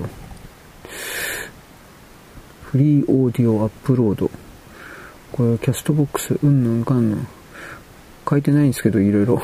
あれ、これわかんねえな。わかるやつだけにしとけいいんだろ。これなんで日本語やってくんねえんかな。アイハート、なんたらかんたら。えポッドキャスト、アイ、アイハートラジオ、レディオ。知らんな。繋がんねえし。えちょっと待ってね。Join the World Largest Podcast Network ポッドキャストを送信するあなたのダッシュボード。ポッドキャスト RL フィールドを、これかな。ポッドキャストを送信する。以下のフォームを利用して、あ、これか。ログインするか、アカウントにサインアップする。やっぱアカウント取らないといけないのか、これいちいち。これはちょっといろいろ今できないな。うん。これ後回し。全部アカウント取らないといけないのかな。えー、っとね。オーバーキャストのディレクトリに追加するには Apple Podcast に、これ Apple Podcast やってないもんな。ポケットキャスト。そのサービスのポータルに、ポケットキャストはどうなってるのかな。これも英語だよ。やめてよ。ポッドキャスト文化ってやっぱ日本にあんまないから、ダメなん、ダメというか、えーえー、もっと詳しく知る。いや別に知ら、知りたくないけど。うーんとね、どうも、ああ、これ、どうもこれやっぱり、えっと、レディオパブリック。そのサービスのポータルを利用してください。うーん。ちょっと待ってね。ポッドキャスターハブから始める。ポッドサイトで見栄える。えー、ダウンロード、ストリーム、新しい曲、ポッドキャスト、何かを選ぶ、手伝ってみませんか？ね。そんなこと言われてもな。お気に入りの愛するショー、なんたらかんたらパワーリスナー。急にエピソード、どんなこうの？えー、プライベートを含めるポッドキャストを追加しますと書いてあるけど、多分これラジ、今ラジオパブリックっていうのやってるけど、全部に、全部に、アカウント取らない、ログインというか、やらないといけないのかな。なんかそれっぽいな。これ分かりました。キリがない。とりあえずこれ調べときます。俺分からんわ、こればっかりは。調べても、まあ Google1 個あるだけでも多分だいぶ違うんだけど、本当にこれもなってるかどうか分からんからね。このプラットフォームで全然なってないや。あとやっぱりどう考えても Apple と Amazon、せめて Apple と Amazon やっとかんといかんのだね。これはなんとなく分かりました。うーん。どうなんだろう。はい。まあいいや。いいというかよくはないけど、わかんないから今これ以上考えてもしょうがない。ということで、急いでおります。こんな僕でも、よし。ちょっと待ってね。あら、寒いわ。えー、えー、えー、っと、俺何やろうとしたんだっけ？えー、っと、えー、っとね、あ、ブログだ。ちょっと、たまに録音機を見ない。あ、大丈夫ですよね。録音機の方も止まったりするんですよ。長く喋ったけど、録音機が止まってたってことたまにあるんで、ショックでもう何も言えんようになるからね。5分、3分、4分で止まったら20分くらい喋ったら15分全部パー。そういうこともあるからね。いや、おっかねおっかね。というわけで、えー、っとね、とりあえずブログのアップだけはしておこう。そっからあとは、えー、っとね、ういういういういっす。あれ違った。えー、っと、よ、よ、よ、えー、自由の波。えい。よいよ。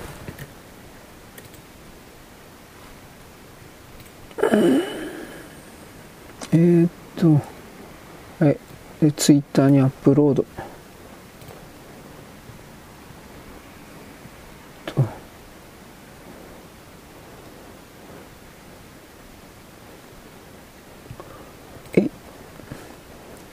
で、ツイッターの方はアップロードされましたね、多分ね。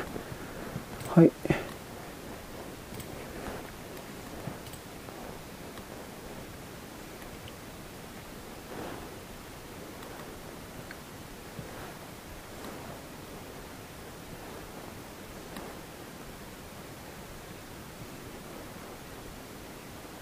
うん。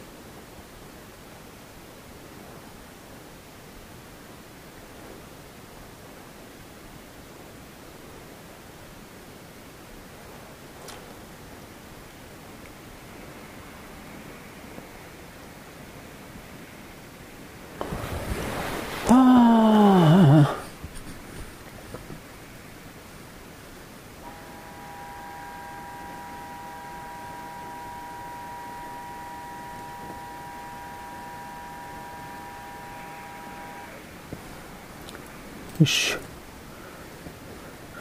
えーっとね、はい、え、なってますね、自由の波。はい、中山新平。中山新平後でやろう。もう時間ねえや、こんなもん。無理。いや、まあ、無理とか言っちゃダメなんだけど。よし、これで、ブログ的なものはこれでアップですね。はい、次から次から。で、僕は今、原稿配信書いてですね、パーンとやっつけとかなくちゃいけない。えーっとね、あ年越しそばも作んなくちゃいけない。ね、大変ですよ。僕、僕はそば打ちからやりませんよ。そんなもん冗談じゃねえよ。できるわけねえだろ、そんなもん。僕は昨日ですね、スーパーでですね、えーなんだっけ、玉うどんと玉そばを買ってきたんで無敵です。めんどくさいんで、だしも買ってきました。でもだしなんかやってられっかよ、お前。液体のやつです。だから鍋で温めるだけでいいです。時間ないんで、その液体の温めただしの中でうどん煮ます。うどんちかそばに煮ます。まあ本当はそんなことしちゃダメなんだろうけどね。あの、一旦湯がいた方がいいんだろうけど、まあめんどくさいからそんなことやったら暇がない。というわけなんです。みんな時間に追われてますか？という言い方ですね。これでアップロード的なものは終わったかな？はい。というわけで中山新平の前に、えー文章の策定ですね。よろしく。ごきげんよう。現在は2023年の、えーっとですね、12月31日の最後のですね、23、2023年でございます。私は先ほど紅白歌合戦、朝鮮歌合戦、ね、流行る日本朝鮮歌合戦、これをですね、3分ぐらい見てきました。はっきり言って全然わかんなかったです。誰が誰か本当にわかんなかった。まあ今の令和の歌手をですね、もうちょっと調べるべきなんかなと思ったけど、そしたらネットにおけるいわゆる有名人でしょ？あ、ダウンロードすげーとかって、もう全然わかんない。あの正直言いますけど今の令和平成とか含める歌手と少数歌手とね自称するような人たちの歌い方っていうか歌って下手なんで下手なんだよお前ら。はすいません上から目線ですいません。なんで、まあ、別に聞く気にならないんですよ。申し訳ないが。いや全然申し訳なくないですね。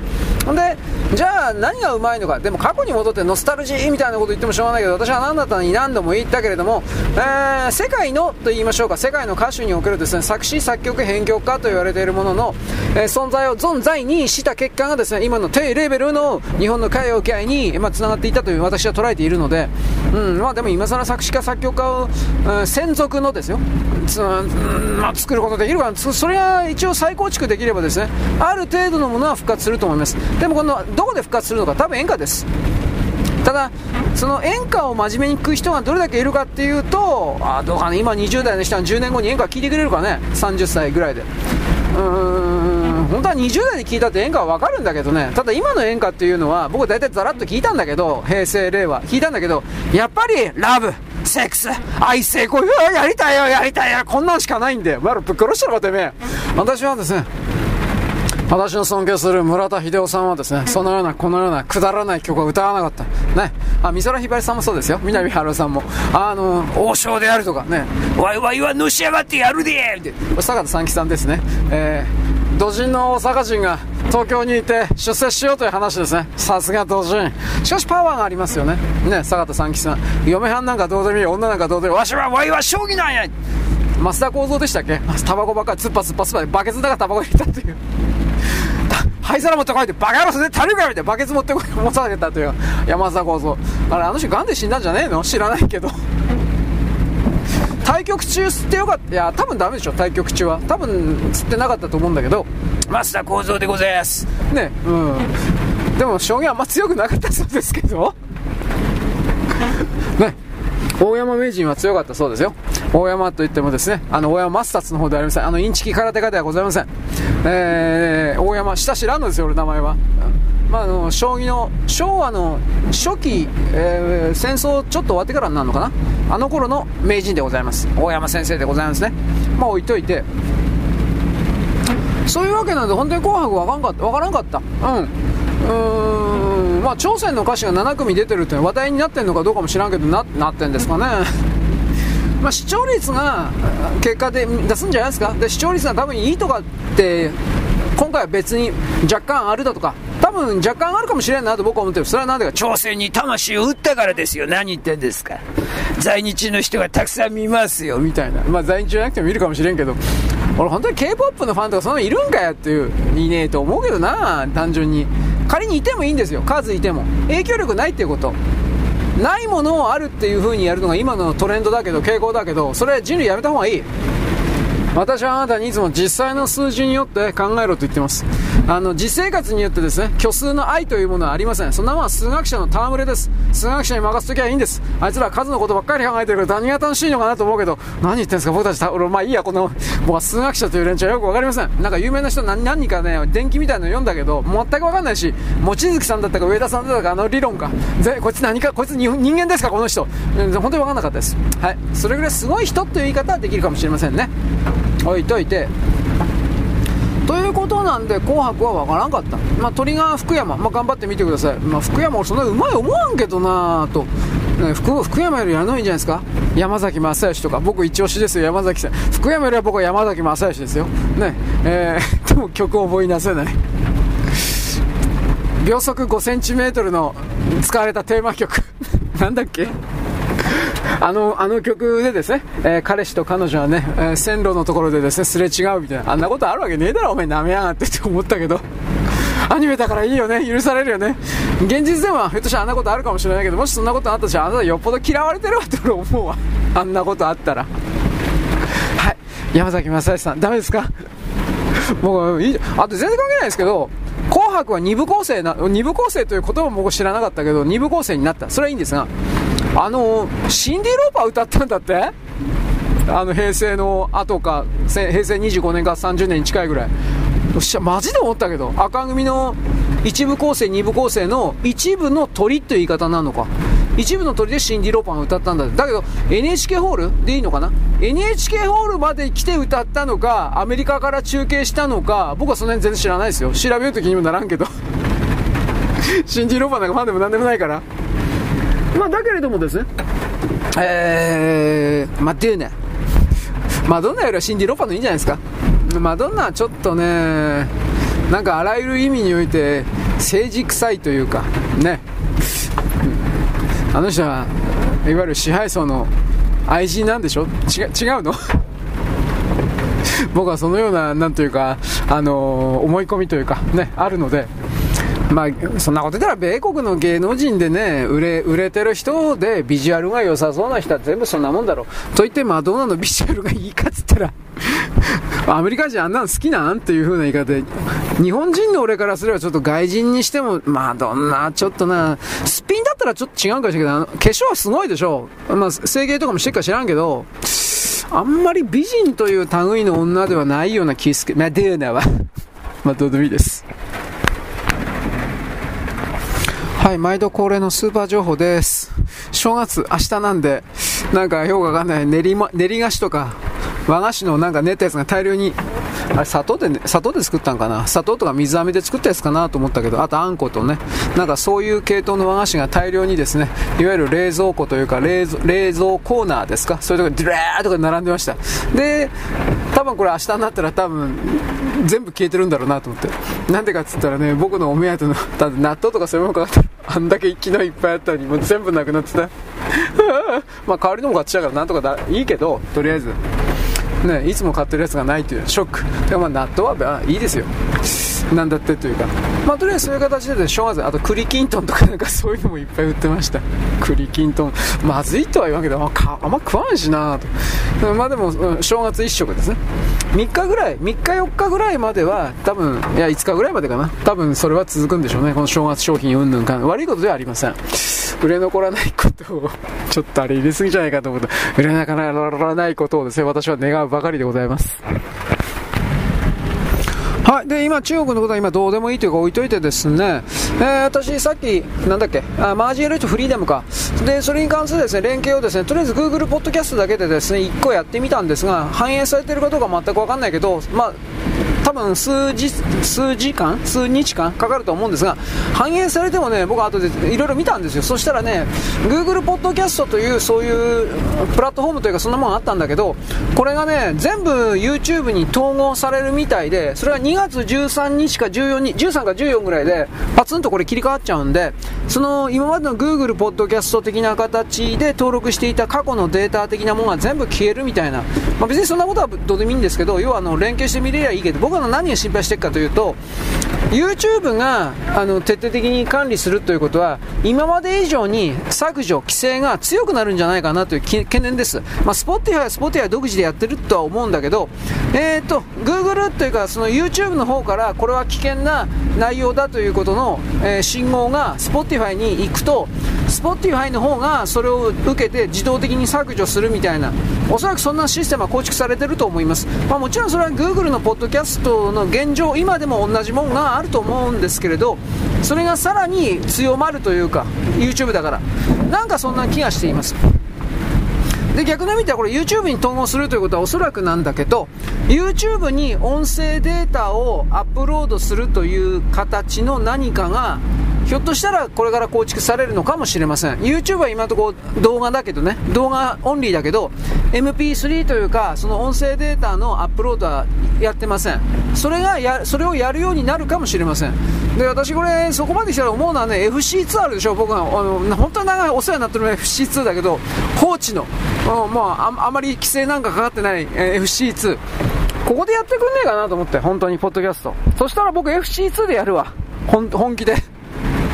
だけどやんないんだよな。FC2 はね10年20年20年経ってないから10年ぐらい前？もっと前かな。ネットラジオっていうのやってたんですよ。今でもやってんだけど誰もいないけどインターネット上でやるラジオっていう。で独自のアプリと独自のやり方でとりあえずあの生放送を中心とした今のラジオトークみたいな感じの全くラジオトークですね。ラジオトークの走りでそこで放映したらあ放送したらログがそのネットラジオの自分の作ったアカウントにも残るみたいな、なんかそういうシステムを持ってるんですよ、FC2 は。だからそれにこだわってるせいなのか、ポッドキャストはやんないというか、もう一つはね、FC2 は、あのー、ライブ、生放送の動画部門持ってるから、多分そういうものにも力入れてるんで、ポッドキャスト的なものは今のところやる気がないのかなという言い方する。しかし、ポッドキャストの方がこれがまだまあ、すごく伸びるとは言わんけど、まだ伸びるんじゃないか。なんでかって言ったら、何々しながら何々するという風な行動パターンが人間の中で増えるから。で、電車通勤だとか、車運転でもいいけど、音声までできるのは、画面見ながら運転できないでしょ。でも無理やり、まあ音声聞きながらも本当のことは危ないんだけど、画面見るよりはまだマシという言い方ですよね。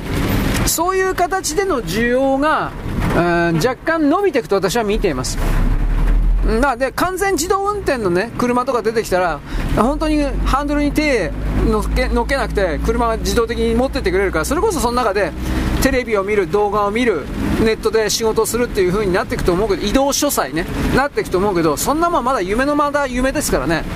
これが少なくとも5年内にそれが出るとは5年内に出るとは思えない。じゃあ10年内に出るのか10年内もどうかなと思うからだからやっぱりその音声の部分に特化したようなソフトウェアですか？配信サイトですか？多分そっちの方がまだ伸びるんじゃないかなと思ってます。とここまで言ったけど FC2 がやるかって言ったらどうせやんねえだろうなと思って。いやなんだろう。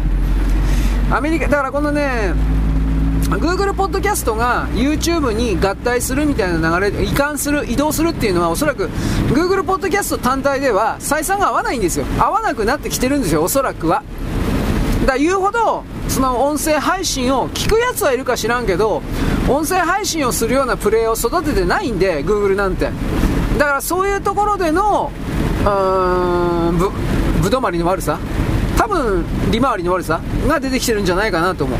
そんな意味においては、FM スタンドは俺知らないけど、えー、ラジオトーク？一応新人を育てて、育ててんのかな？まあ育てるみたいだから、うん、でもあんまり続いてないみたいだけどね、1年後には大体消えてる感じするけどね。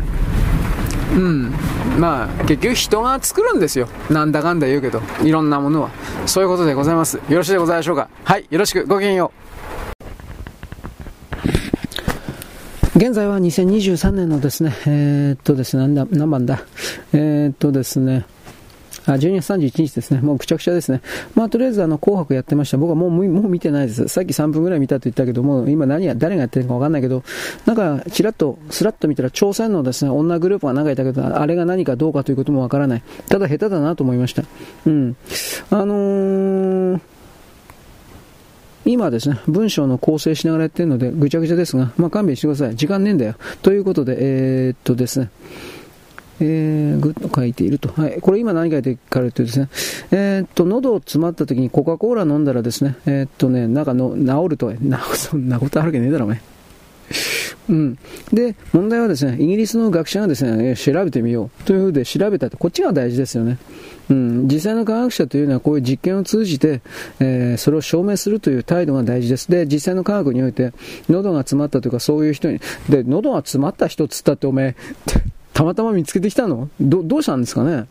無理やりにハンバーガーとかギュッギュッとかでくく食べてもらって、ギューとかでドンドンとかでなんか胸叩いてる時に、はい、コーラコーラをというふうにコーラやったんですかね これわからんわ。はい。というわけで、まあ、その実験結果やったんですが、当たり前なんですけど、何の、何の効果もなかった。コーラだったらどうだった。比較実験やったのかな水の人とコーラの人。どっちも変わらなかった。当たり前だろ、お前。はい。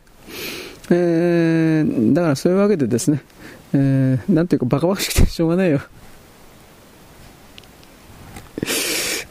はい。というわけで、まあ、科学は大事ですね、という話です。えっ、ー、とね、うーん。今の記事はですね、なんかよくわからんけど、72歳のババアがですね、どっかのおばはんがですね、目の前に置ける家の前に落ちてたあのパステルカラー、えー、なんだろう、えー、とね、パステルカラーだったなんだか、なんかそういう、あ、マーカーか。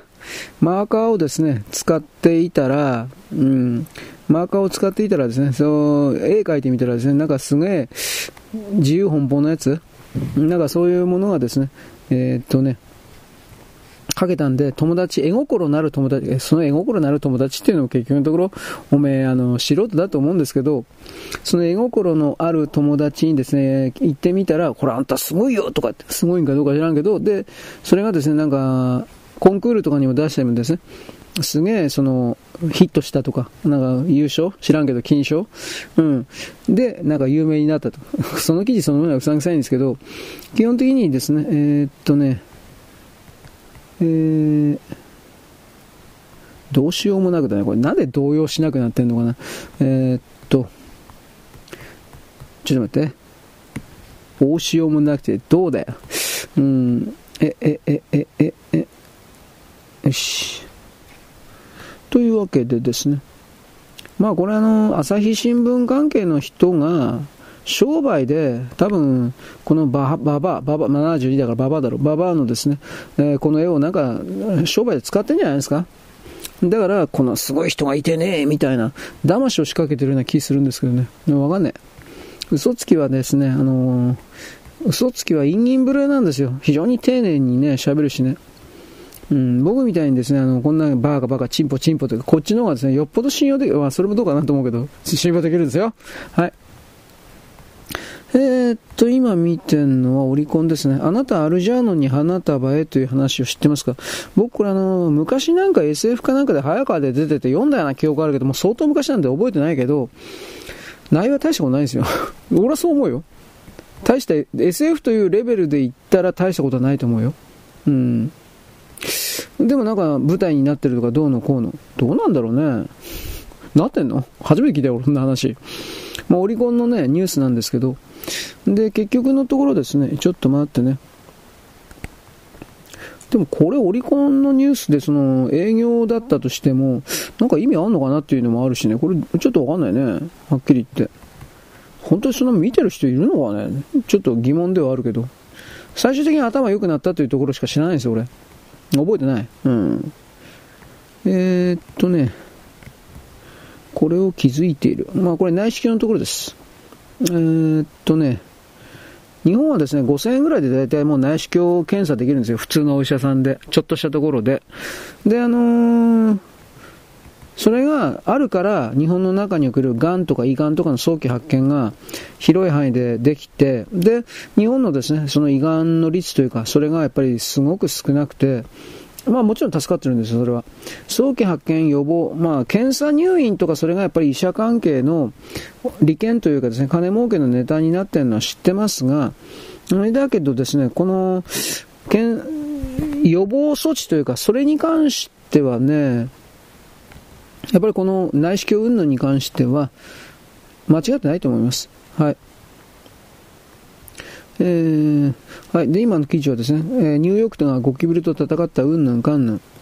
これに関してですね、えー、っとね、放酸団子、多分だったかと、それだったかと思うんですけど、これをベースに、えー、あの、毒物、これ作ったらだいぶ効いてるよとか。よいしょ。うーん。ニューヨークはだいぶもういなくなったって話なんですよ。これ都市部もそうですよね、これ。あれ、放散ダウンかなんか知らんけど、まあ、この間ブラックキャップだったっけ？商品名言っちゃったような気ですけど、まあ、そういう系列のやつが、だいぶ効くんで、1年間持つとかって俺書いてあったけど、俺、から買ったような気するんだけどね、ちょ、ちょっと待って。うん。はい、というわけで、なんか新しいゴキブリの切り火。あ、次これ韓国の記事。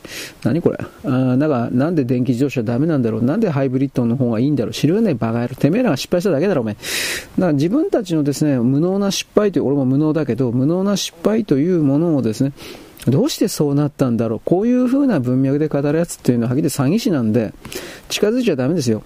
騙す、もう心の底から相手騙すことしか考えてないから、こういうやつだって。うん、と僕は思います。えー、えー、長いだけだと。えー、まあ、ハイブリッドの説明書も、だ韓国ハイブリッド作れんからね、ハイブリッド作れるふりはしてるけどね。何の燃費の向上もなってないらしいですよ。らしいってか俺前数字見たけど、あ、意味ねえなと思ったよ。普通の内燃機関のいいなと思ったもん。はい。まあ、まともにエンジン作れんしね、あいつらはね。三菱からエンジンを、いろんな技術を、あの、もらったんだけど、何も進歩させてないもんね。あいつら本当にね、進歩させないんですよ、半導体にしても何にしても。開発費は金かかるから誰かにやらせるんですよ。で、それを盗むだけ。全部これで来たから、あいつら。うーん。まあ、だから今の半導体でですね、IBM がサムスンとかじゃなくて日本と組んだということに関して動揺してんだけど、やっぱ何も関係ないふりしているよね。うん。お前らは切り捨てられたっていうことをなんで認めないのかなと思ったけど。まあでも、なんだろうね。日本の金で日本人に研究させてから、後で、その日本人の技術者を金払って取っていけば、その方が安くつくというふうな、うん。そんな考え方しかどうせ持ってないんで、今だから、そんなに邪魔するということはしないと思いますよ。で、ラビダスが、これラビダスだけどね、半導体。ラビダスが物になったら、あいつらは、その関係者を、籠絡するというか、買収するというか、いろんな意味で、えー、取りに来るでしょ。泥棒しに来るでしょ。過去全部そうだったもん。だから問題は、そのラピダスに勤めているような人に、莫大なお金を渡して、そして、そうした売国度の行為をさせないことですよね。あの、韓国にね、技術を渡すというのは、まあ北朝鮮とか全部そうだけど、北朝鮮のはまだマシなんかね、北朝鮮ははっきり敵なんだけど、日本の。だけど、あいつらは内面では、あの、やっぱ中国のこと相当やっぱ敵視していくから、基本的には。韓国は中国だから何度も言うけど、あの、韓国をね、朝鮮人の国だと思ってるから騙されるんだよ。はっきり言って。僕はそのような見方してないんで。中国に送る被差別の連中が韓国の地域に溜まったというか、そういう見方をしないとダメなんですよ。えー、まあこれはまたいつか言います。まあ前にも言ったけどね、これ。うん、うん、うん、うん、うん。よいしょ、よいしょ。で、今これはですね、なんだっけ、あ尖閣諸島がどうのこうのってやつですね。習近平主席が、あのー、尖閣諸島領土の関係を一歩もですね、譲らないとかって言って、その表現を強行措置に出たということは、まあどうだろうね、あの、台湾のが、中国の側から、尖閣諸島にいるような漁船であるとか、あとは、海上保安庁ですか、そういうものに対して攻撃したりとかする、しますかね。あい、あの、あいつらはね、日本から、あのー、手出させるためにやってんですよ。あくまで日本から手出させるために。だからそこまで多分、自分たちからやらんとは思うんだけど、でもなんかその中国の中の権力構造がだいぶおかしいのはもう間違いないんで、ロケット軍のね、関係者がなんか殺されたというか、あ、だこは殺されたんだろ、どう見だって。そういうふうな、あれ機密漏洩、つまりあの、アメリカに情報を流したからということで殺されたと、うんぬん。どっからどこまでっていうのはあるんだけど、これもう一つ言えばね、アメリカの側が中国のチャイナセブンの奴らを、そうした偽情報を流して、騙して、本当はこの処刑された、えー、国防大臣であるとか外務大臣が全然悪いことしてないのに、濡れ衣を規制させて、そして中国共産党自身によって死刑に追い込んだ。で、まあ結局その国防大臣であるとか、ロケット軍の司令官の立場が美味しいんで、ね、で、そいつが欲しい人が、欲しい中国人たちが、それらの情報であるとかなんとか嘘だと分かっていても、うん、そうした偽情報に乗っかって、えー、っと、まあ、超律軍だったけど、もう名前覚えてないな。まあ、外務大臣と国防大臣の死刑に、死刑というか、まあ、実際その、病死というか、行方不明という形なんだけど、死刑だろ、あんなもん、どこ考えたって。これに乗っかって、そして自分たちの側の、なんていうんですかね、権力、自分たちの側に権力を持とうとしたというか、なんかそんな動きあったかもしれないですね。米国はそれらの中国の中の権力の構造というものを、あのなんていうかな、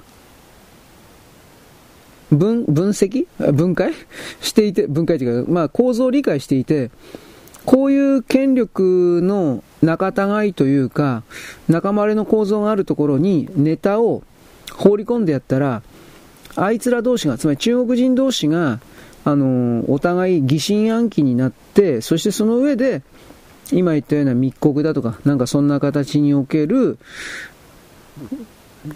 裏切り合いなんか、まあそういう言葉を使うけど、それをやって、そして自分たち同士で食い合いをするというか、そういうことを仕掛けたのかもしれない。これ前にあったんですよ。だこの去年かなんかの、これもまたなんか行方不明になったというか失踪した、えー、あれ誰だったかな？あれも外務大臣だったかな？あのー、それもね、それはなんか米国のスパイというか、あのー、に濡れ衣着せられて中国の軍が勝手にそんな風に判断して殺しちゃったというか、行方、まあ、行方、中国では行方不明だったで殺されてるんですよ。という風な。なんかそれかなと。いろいろ。あの、これに関して何だったかなあの、中国の情報部のナンバー2の、あれ誰だ王立軍？違うな。もう覚えてねえや。まあ、とりあえずあの、いわゆる中国でいうところの CIA みたいな部局のナンバー2の副長官みたいなやつが米国に亡命したんですよ。あの、娘と一緒に。で、それらが多分、中国の中での、あの、こいつとこいつとこいつを、あの、どういうのかな、転がしたら、まあ、連鎖反応的に、こいつとこいつは動き出すだろうみたいな。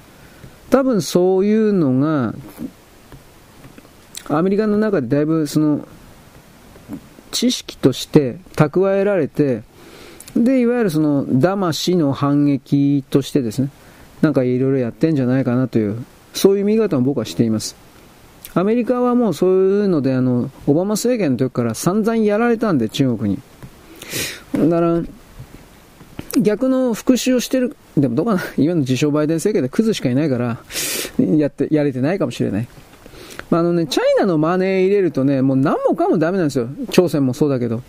これ結局、自由、自由競争ではなく、彼らの中の人類の中に送る権威というものを成り立たせるために、全てが存在してるから、あの人たちっていうのは。それはやっぱあの、僕たちの世界というのは本当は自由競争なんですよ。な、どこにおいても何においても。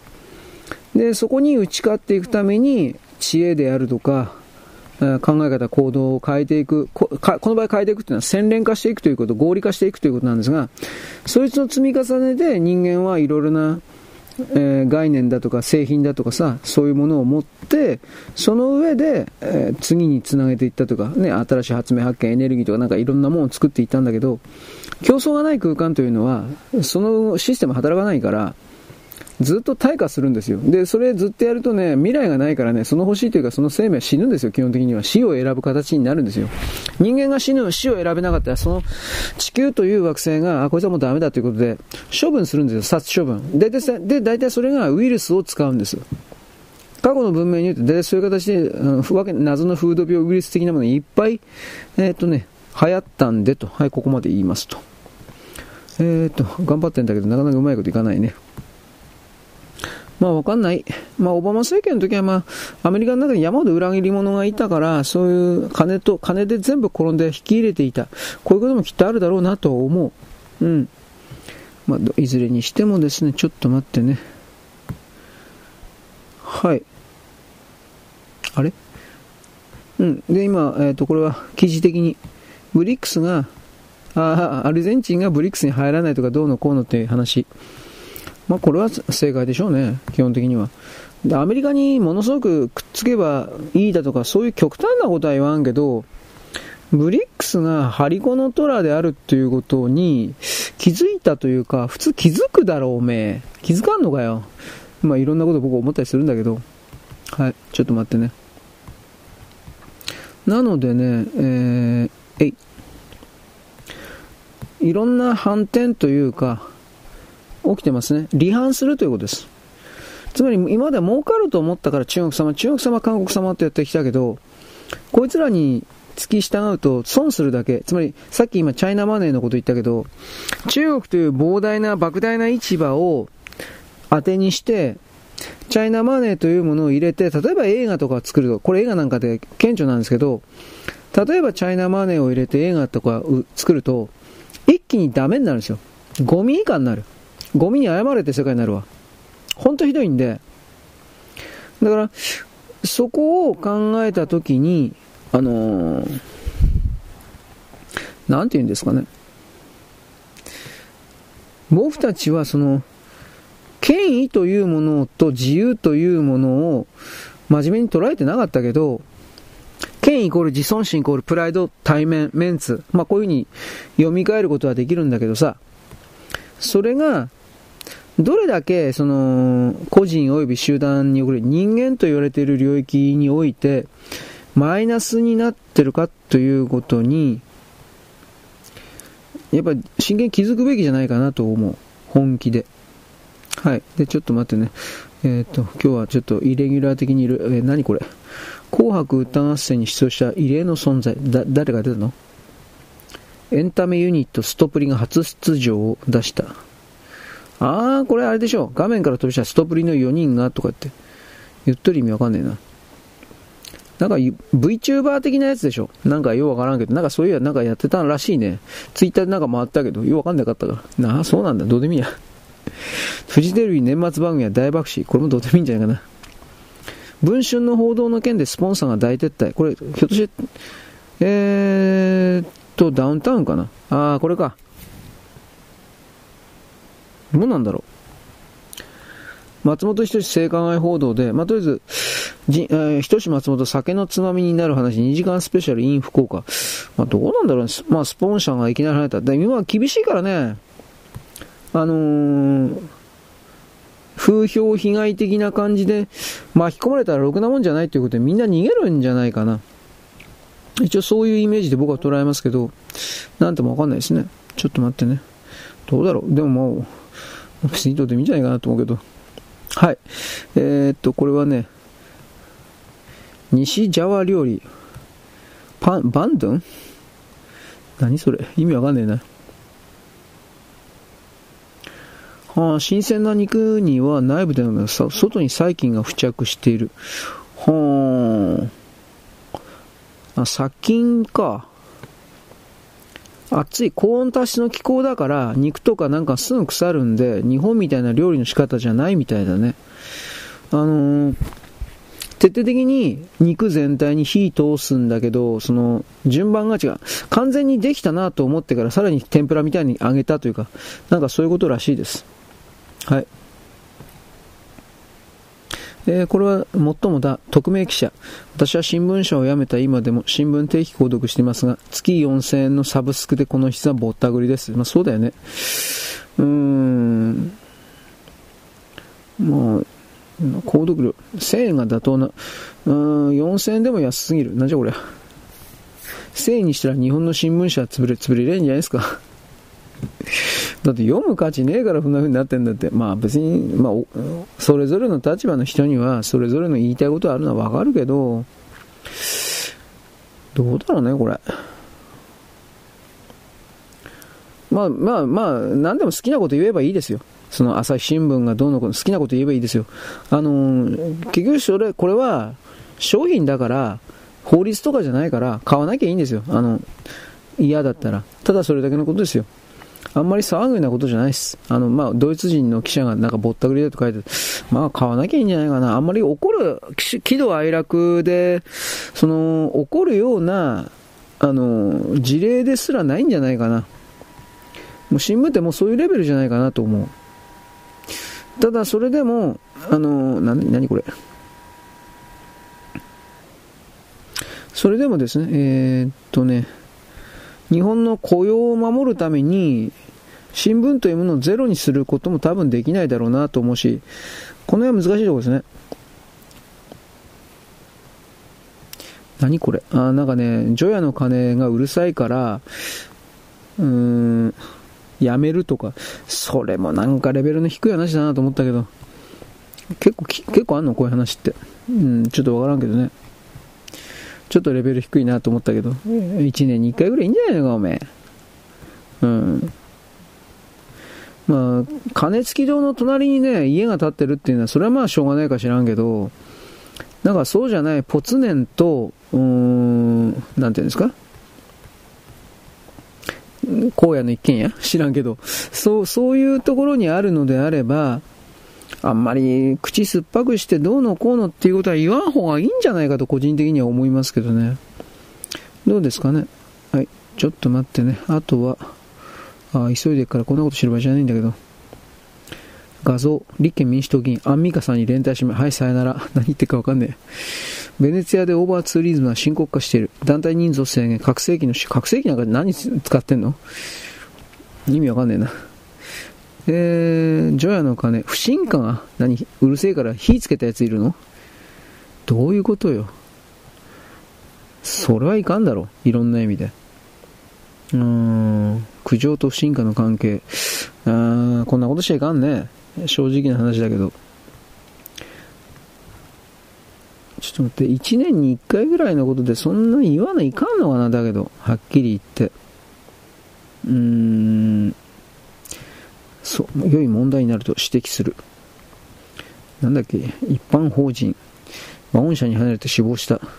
これ本当かな？なんか、ちょっと待って、ちょっと待って。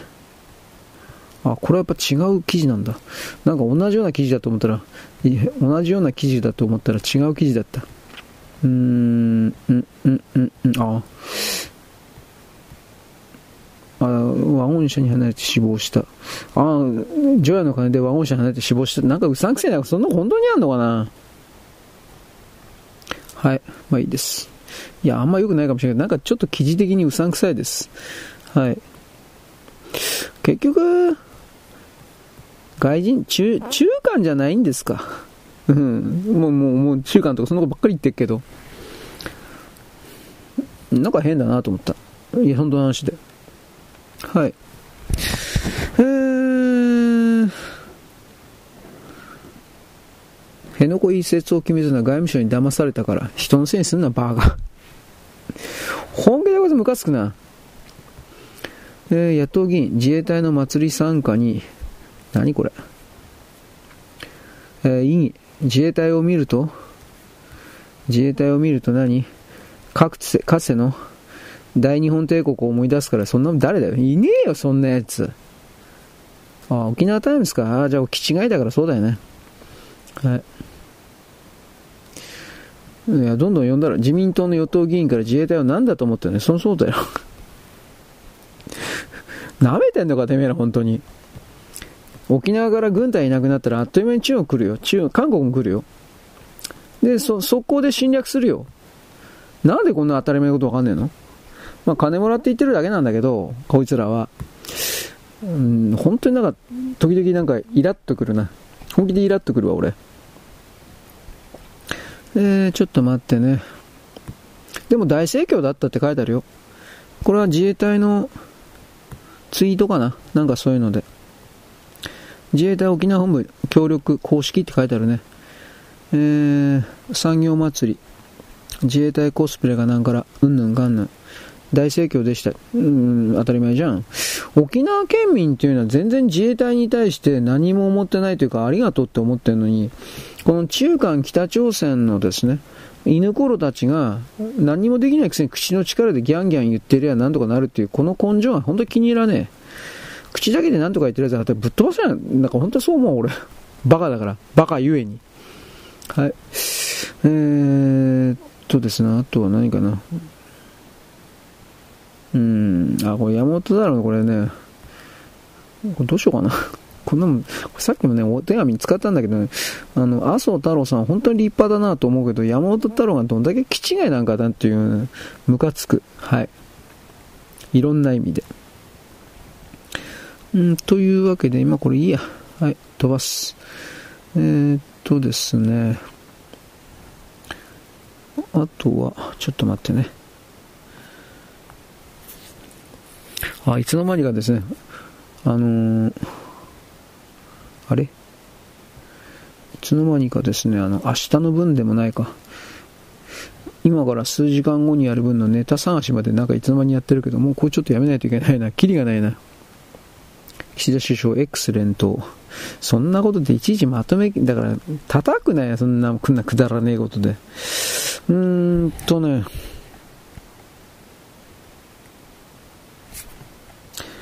これは大事、大事なのかな？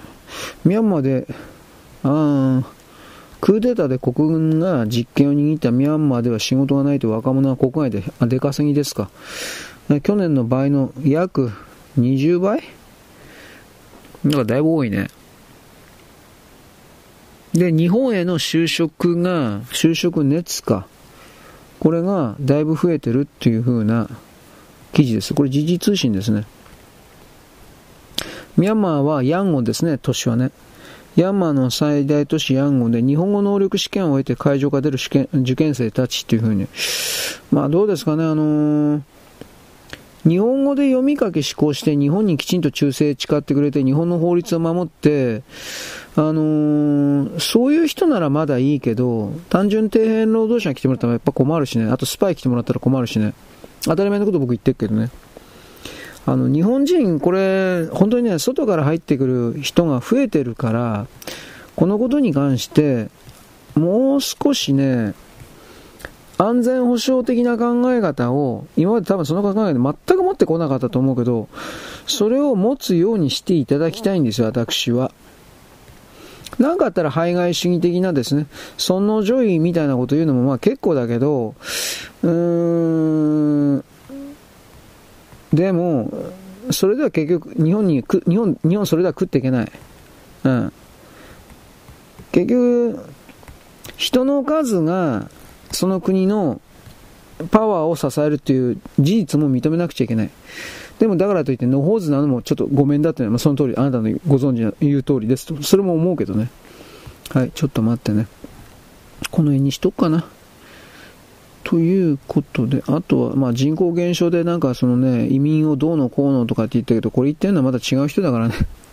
変な思想の持ち主の人だから、それはちょっと勘弁かなと思うんだけど。なんかやっぱりその思想となんか絡めてくるようなのはちょっと、いろんな意味でやめてくんねえかなと思うけどね。うん。はい。お待ちくださいと。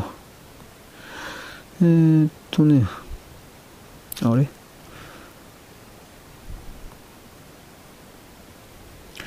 これは、えー、っとね、はいはいはいはい。お知らせメールが来たんで、今チラッと見たけど、まあまあ大丈夫でした。こんなもんばっか言ってんな、俺。まあ世の中うまいこといかないことが多いですよ。ちょっと待って。マガ、マガジン。えー、これ、どうかな？出てないな、やっぱり。うん。あら、これ来てるかな？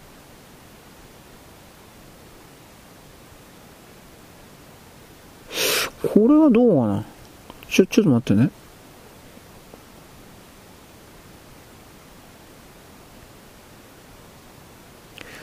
えー、っとね、僕のこれ今ちょっとなってんのかなと思って見たけど、これはどうなんだろうか。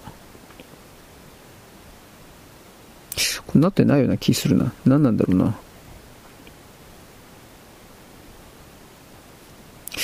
えー、っとね、あ、やっぱなってないな。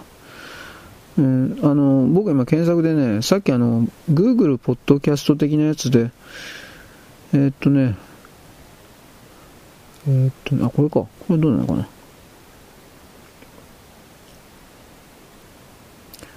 ああ。とりあえず Google 検索で、マガジンエロい人のフリーダムだけ、とりあえずあの、出るようになってますね。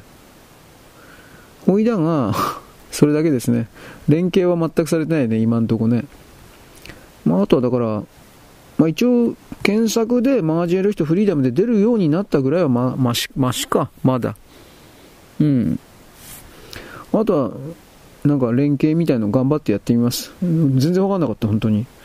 今でもわからんわ。はい、そんなわけなんでですね。なんか長々とやっちゃったかな。まあ、そんなわけです。よろしく。ごきげんよう。現在は2023年のですね、えー、12月の31日のですね、えー、っと、日曜日です。もうちょっとでですね、新年でございますね。そこいら中でゴンゴンゴンゴンなっております。僕は別にこれうるさいと思っておりません。それはいい音だと。バカ野郎ね。どっかのですね、こう文句言うやつのところにわざわざ金付きを作って、前ガンガンガンガンガンガンガン鳴らしてりゃいいんじゃないかと思うんですけどね。日本の情緒を舐めやがって、みたいな形であります。はい。で、どこでも普通はもう、誰でもついていいんじゃないですか。違うの？まあ、まあ、街によって違うよね。それはねそうどうだろうまあおお坊さんだけっていうところもあるしね。何とも言えないけど。これはねあの108回戦かないだったら戦わないとダメなんですよ。人間の煩悩はですね108あるという設定になってんだから。アニメ的に設定になってんだから。でこのゴンゴンと叩くことによって、えー、なんだっけ一個一個消化させていく。ああの世に送っちゃうみたいな。なんかそんなんじゃなかったっけ？俺も覚えてないけど。昔からやってきたことに関してはですねそんなに何でもかんでも否定してはいけないということを私は言うわけでございます。でも金付き堂のすぐ隣に家とかあったりしたらちょっとそれは困るかもしれんよね。ということも思う。いろいろあるよね。そればっかりはね。まああとねお寺なんかによってもう金付き堂そのものがないとこもあるしね。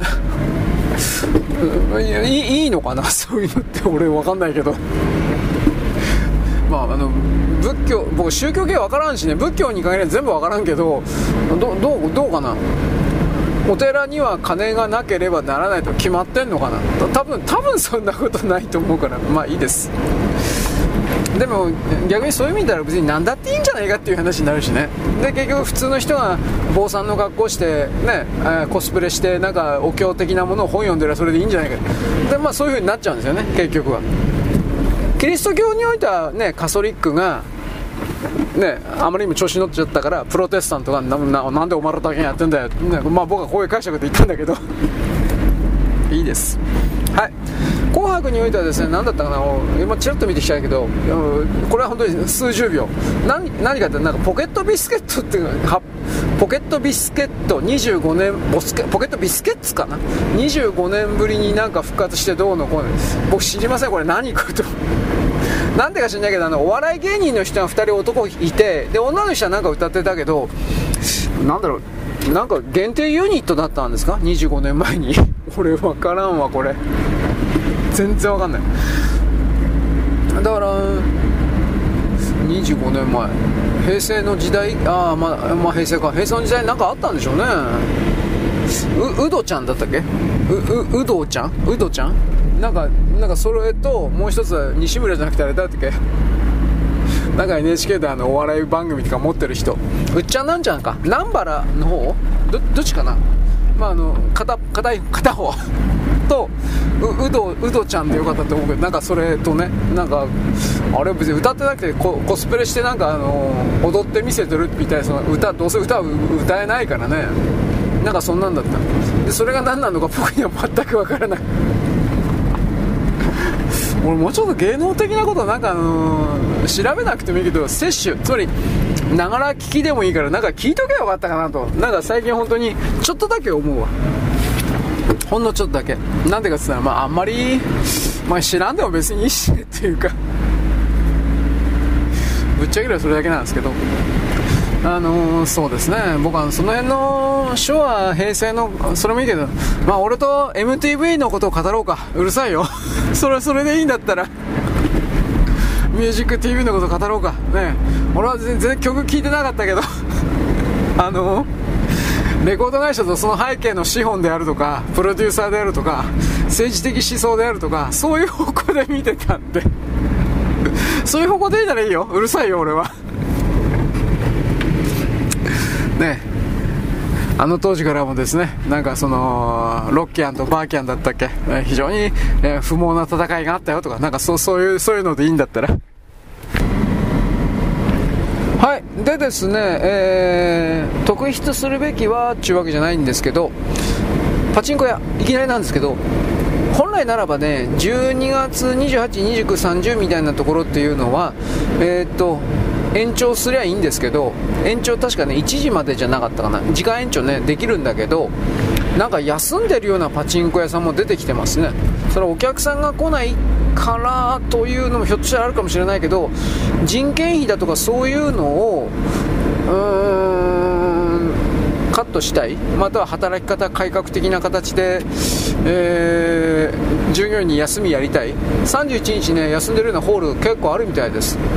うんまあ、僕は やらんからこんなことばかり言ってるけど、まあ、あんまだいぶ興味ないんだけど。あとはねそう言いながらやっぱ年越しできないから雀荘とか行ってる人いっぱいいたし。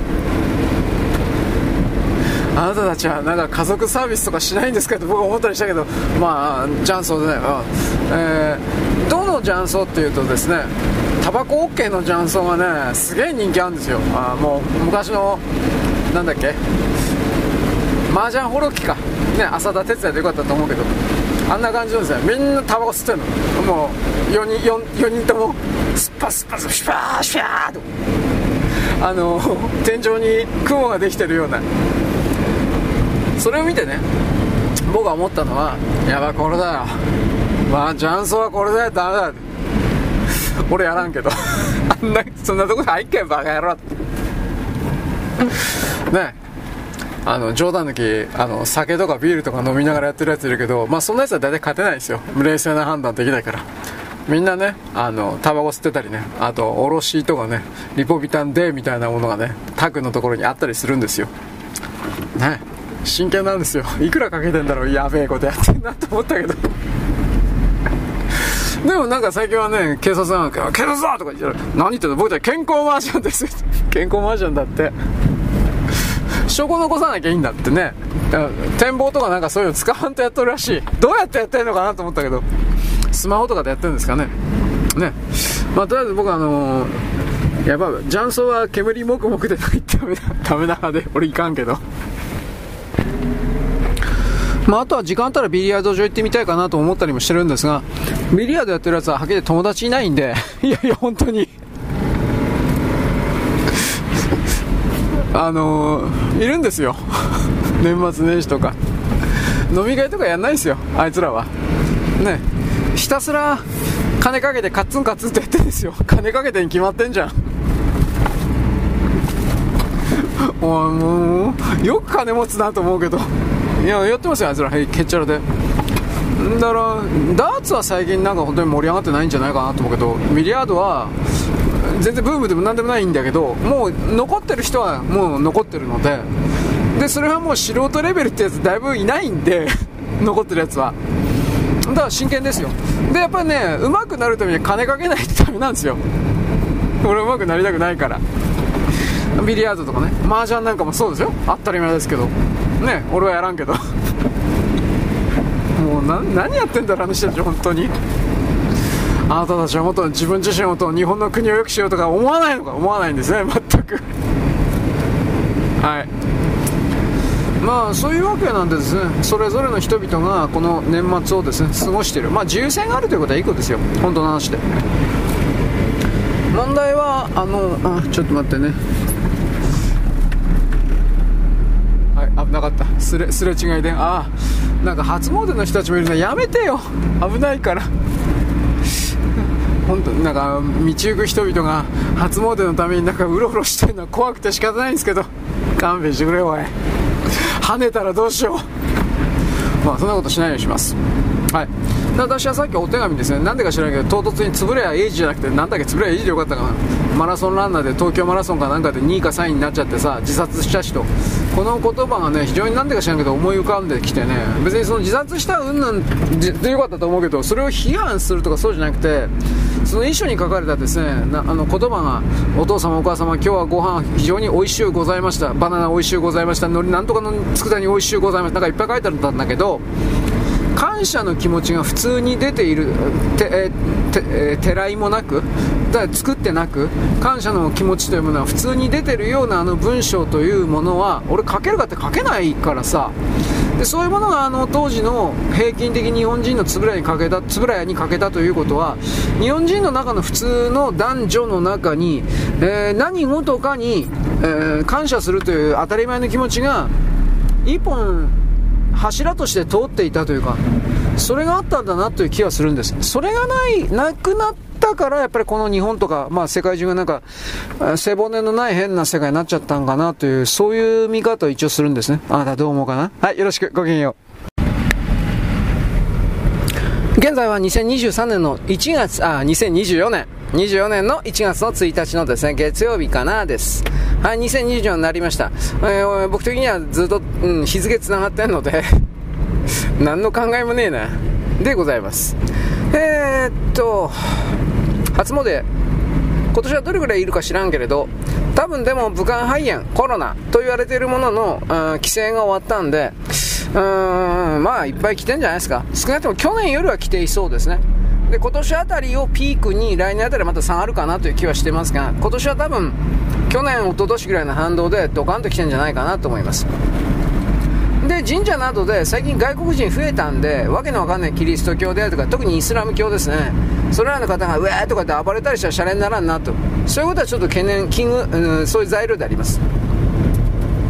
彼らには宗教の関与という考え方がない。自分と違う宗教であるとか自分のと違う神であるというものを他人が祀っていようが祈っていようが何もほっときゃいい。という考え方がない。つまりそれは支配と同化をコントロールを求めている心の形ということです。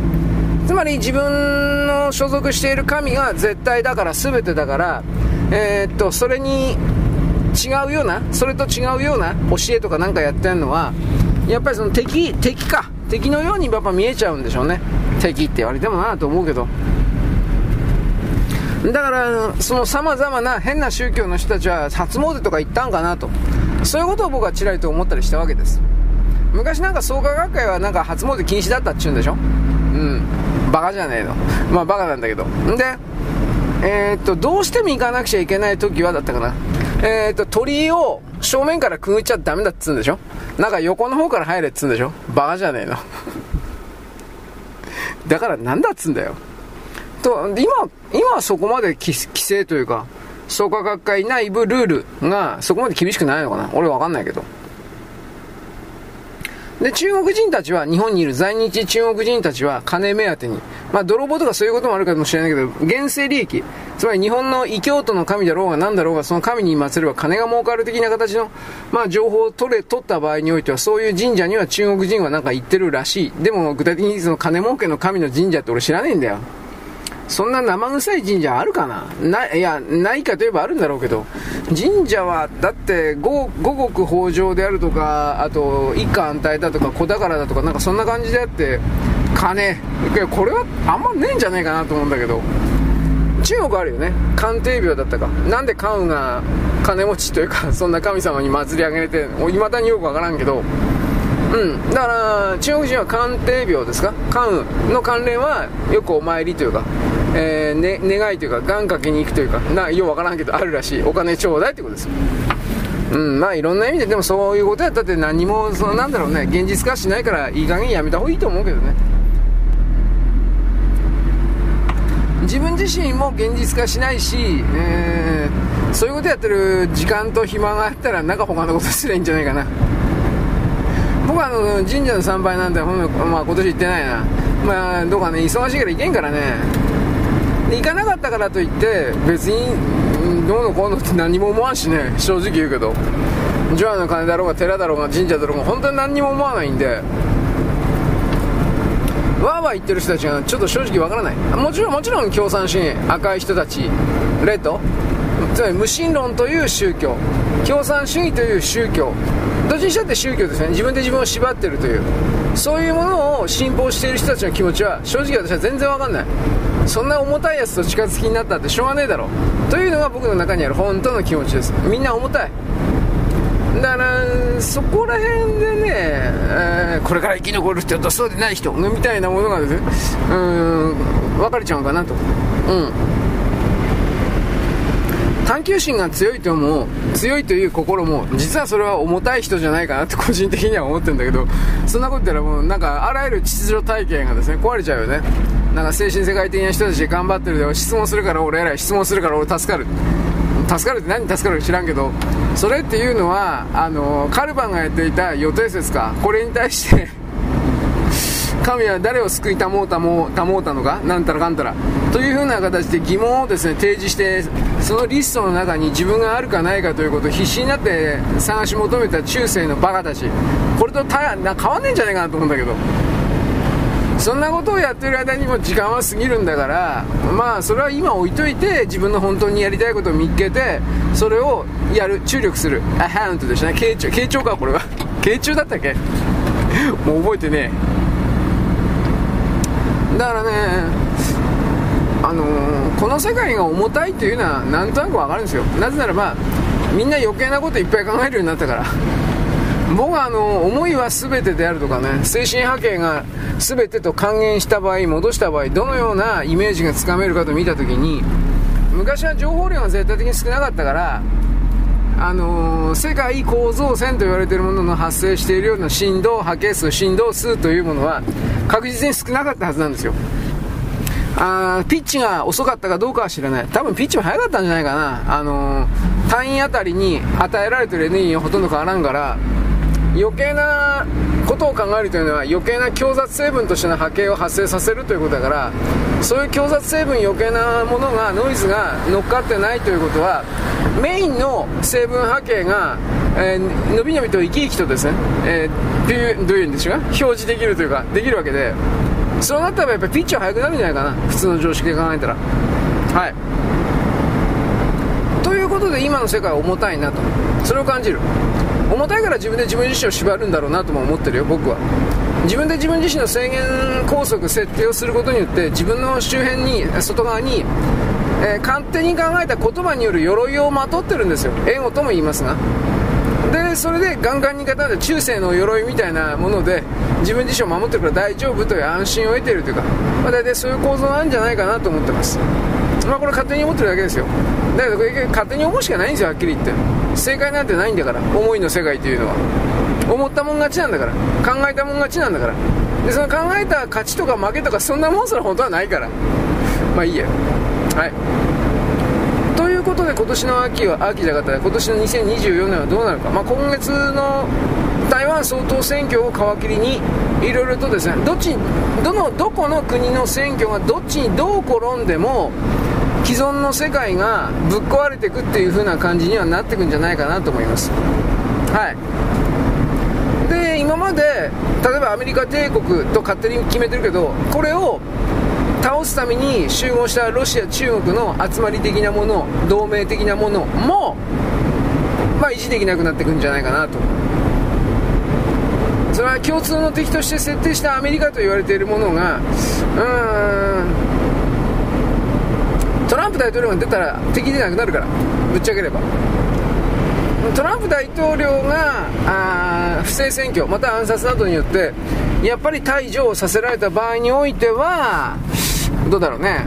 中国、ロシアを中心としたあれらの勢力というのはあーでもそれでもだからダメなような気するけどな。まとまるようでまとまらないってもなんでかって言ったら中国が全部飲み込もうとするから。今でもそれがあるけど。ブリックスって言ってるけどかっこいいこと言ってるけどあれは中国だよもう。ロシア全然力ないもん。でブラジルももう全然力ないもん。左翼政権だったからもうあれでおしまい。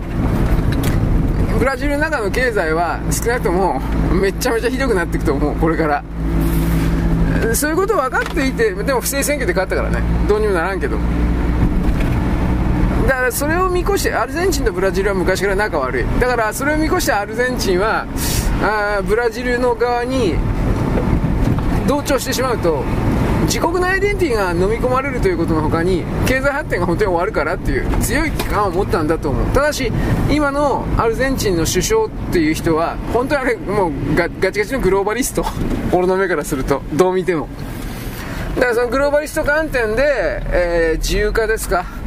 アルゼンチン左だったんで自由化は全然なされてないつまり競争を規制する国だったんでそれを競争 OK という風にして弱いもんは死ねみたいな国にしてででも生き残る強いもんが出るよねっていう風な形に実際に本当にできたとしたらうん、まあ、若干は数字は上がるんじゃないかな。でこれらのな大統領ですか？あれらの大統領のアルゼンチンの首相だったか大統領の。その周辺には関係の政治権力の利権から来るところのなんかいろいろが入ってくるんじゃないの？ということを僕は言います。もちろん分かんないけどね。グローバリスト的なものをこのその国内に施そうという人っていうのは基本的にはあのー、まあ、カバールディープステート的な人たちの代理人という言い方は間違ってなくてそれをやる以上は成功したら間違いない。成功報酬というものがどうどうやってももらえるからね、まあ、日本で言ったら竹中平蔵みたいなやつ。うん。あ相当なんかもう金もらったらしいんだけど俺わかんない。1兆円だとか2兆円だとか本当かなと思うけど。まあ置いといて。あとはブイブイ言わせていた中国がそしてそれにひっついて調子に乗っていた韓国がどんだけぶっ壊れていくかということを僕たち観測するということと絶対にこいつら暴れるから裏切るから戦争仕掛け仕掛けるからこれを踏まえてどう動くのか。うん。それはどういうことかというとあなたの町にお住まいの中国人たちが何するか分かんないすやうということですよ。何度も言うけど逆らえないんであの人たちは。必ず命令に従うんで。そういうものがあなたの町にいっぱいいるんですよ中国人は。だからこれをね警戒するっつったってね野因に紛れて夜の闇に紛れて爆弾を置いてきましたとかそんなんでは分かんないしね。まあ、とにかくその中国人コミュニティみたいなものに関しては、まあ、日本にいっぱいあるんだけどできつつあるんだけどこれを、まあ、外部からの監視装置を含めてのようなですね徹底監視を強化今のところね強化する以外ないんかなとそういうことも思ったりします。はい。あと何かあったかな。うーん。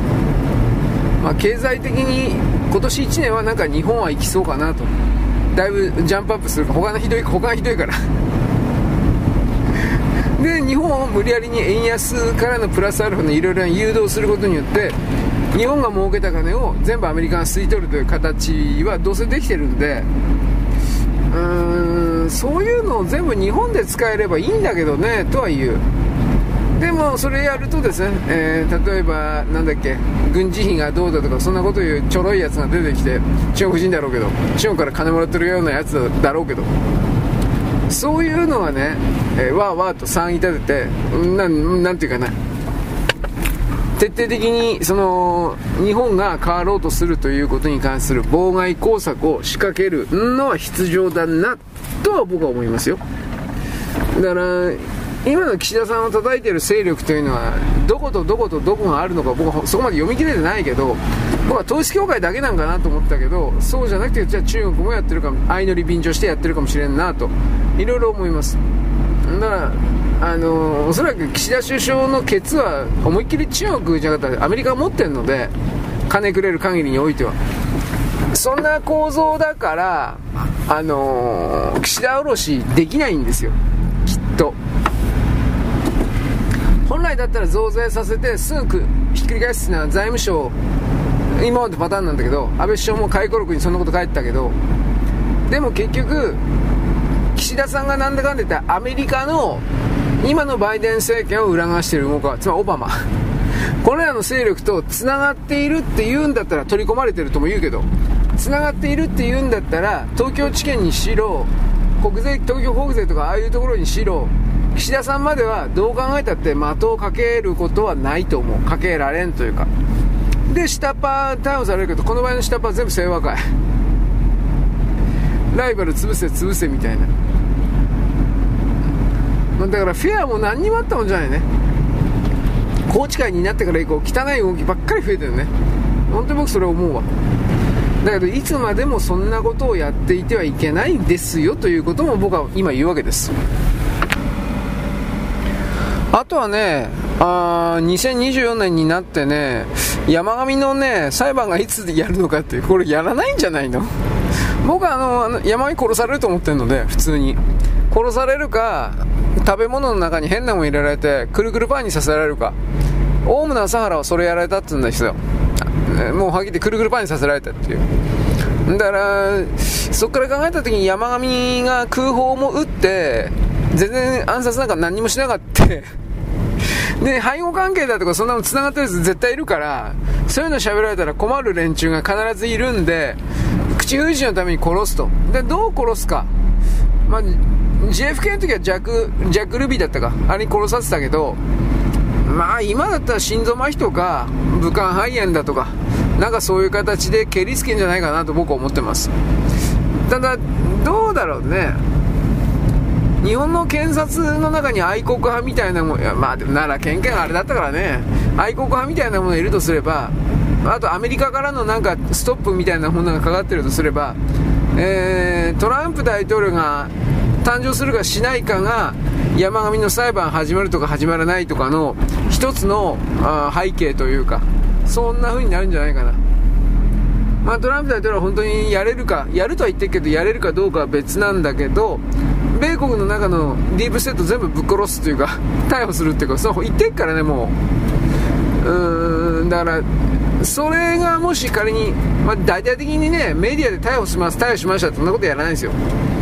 もちろんそれは秘密逮捕みたいな形になってるけどそういう動きが、えー、っとすごく顕著になった場合においては山上の背後関係で実際のところ誰が命令したのかどうかということを含めてさ公開せざるを得ないというか、うん、多分そういう風になると思うよ。だからこれ分からん。トランプ大統領の誕生を待ってるか待ってないかみたいな動きかもしれんなとは言います。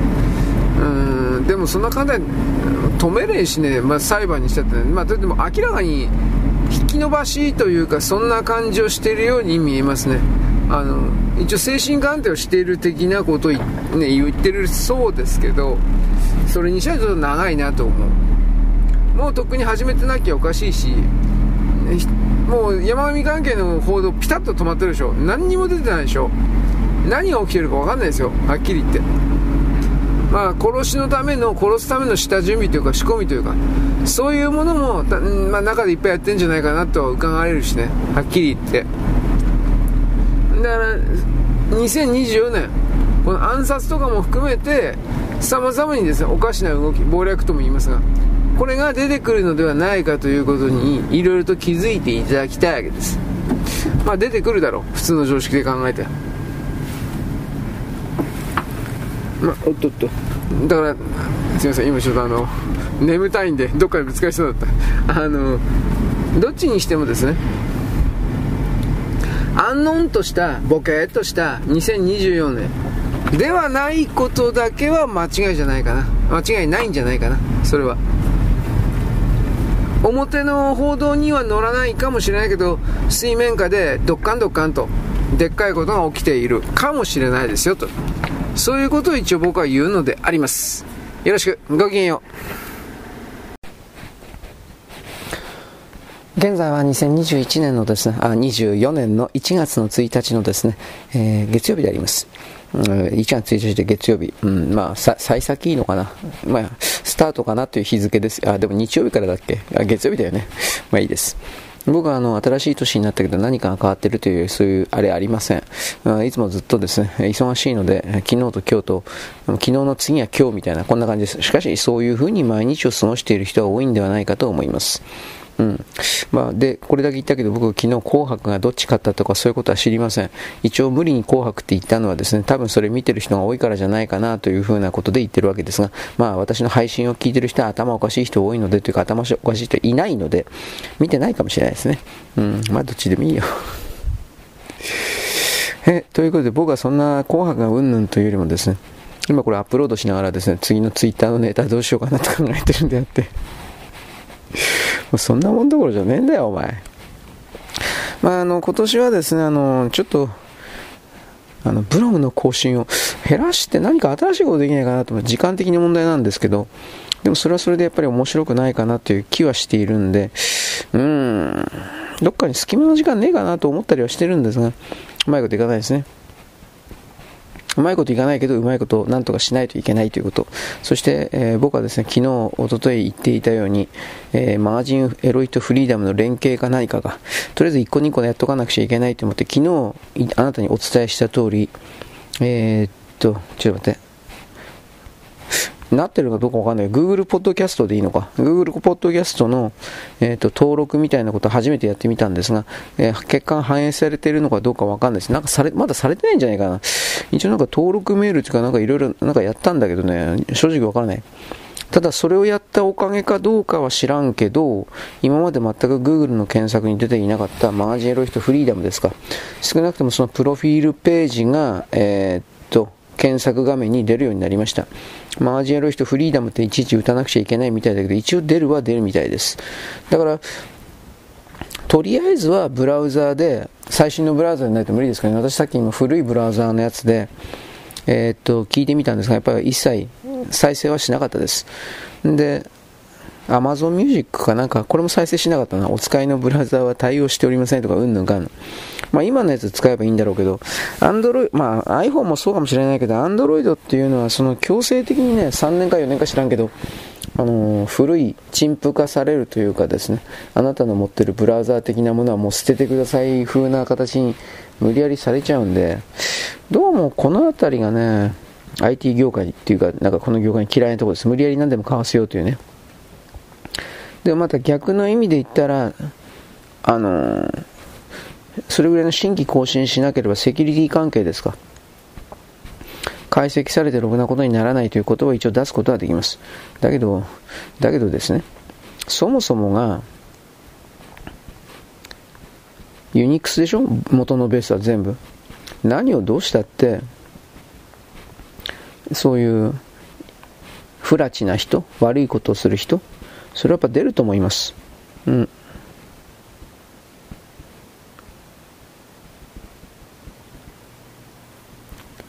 えー、っとね、あ、メール今いろいろ見てるんで、うーんとね、はい。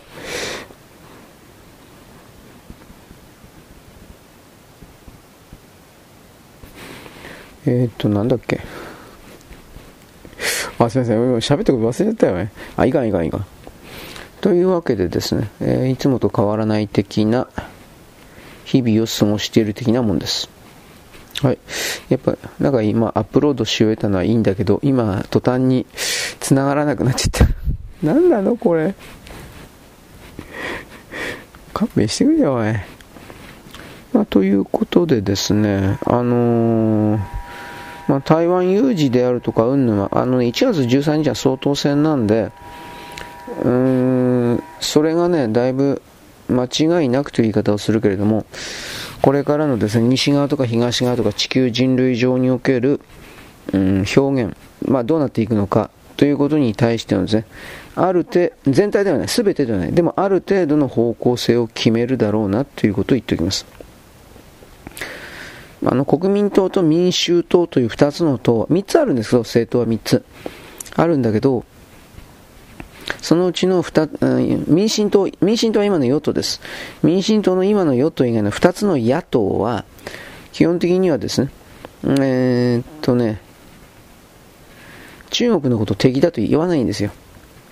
あの、質問、だえー、っとね、候補者討論会みたいなものがあって、で、記者か誰かから、台湾にとって最大の敵はどこですかっていうふうに質問あったときに、この国民党と民主、民主党のですね、二人の党首は無言、拒否したんです。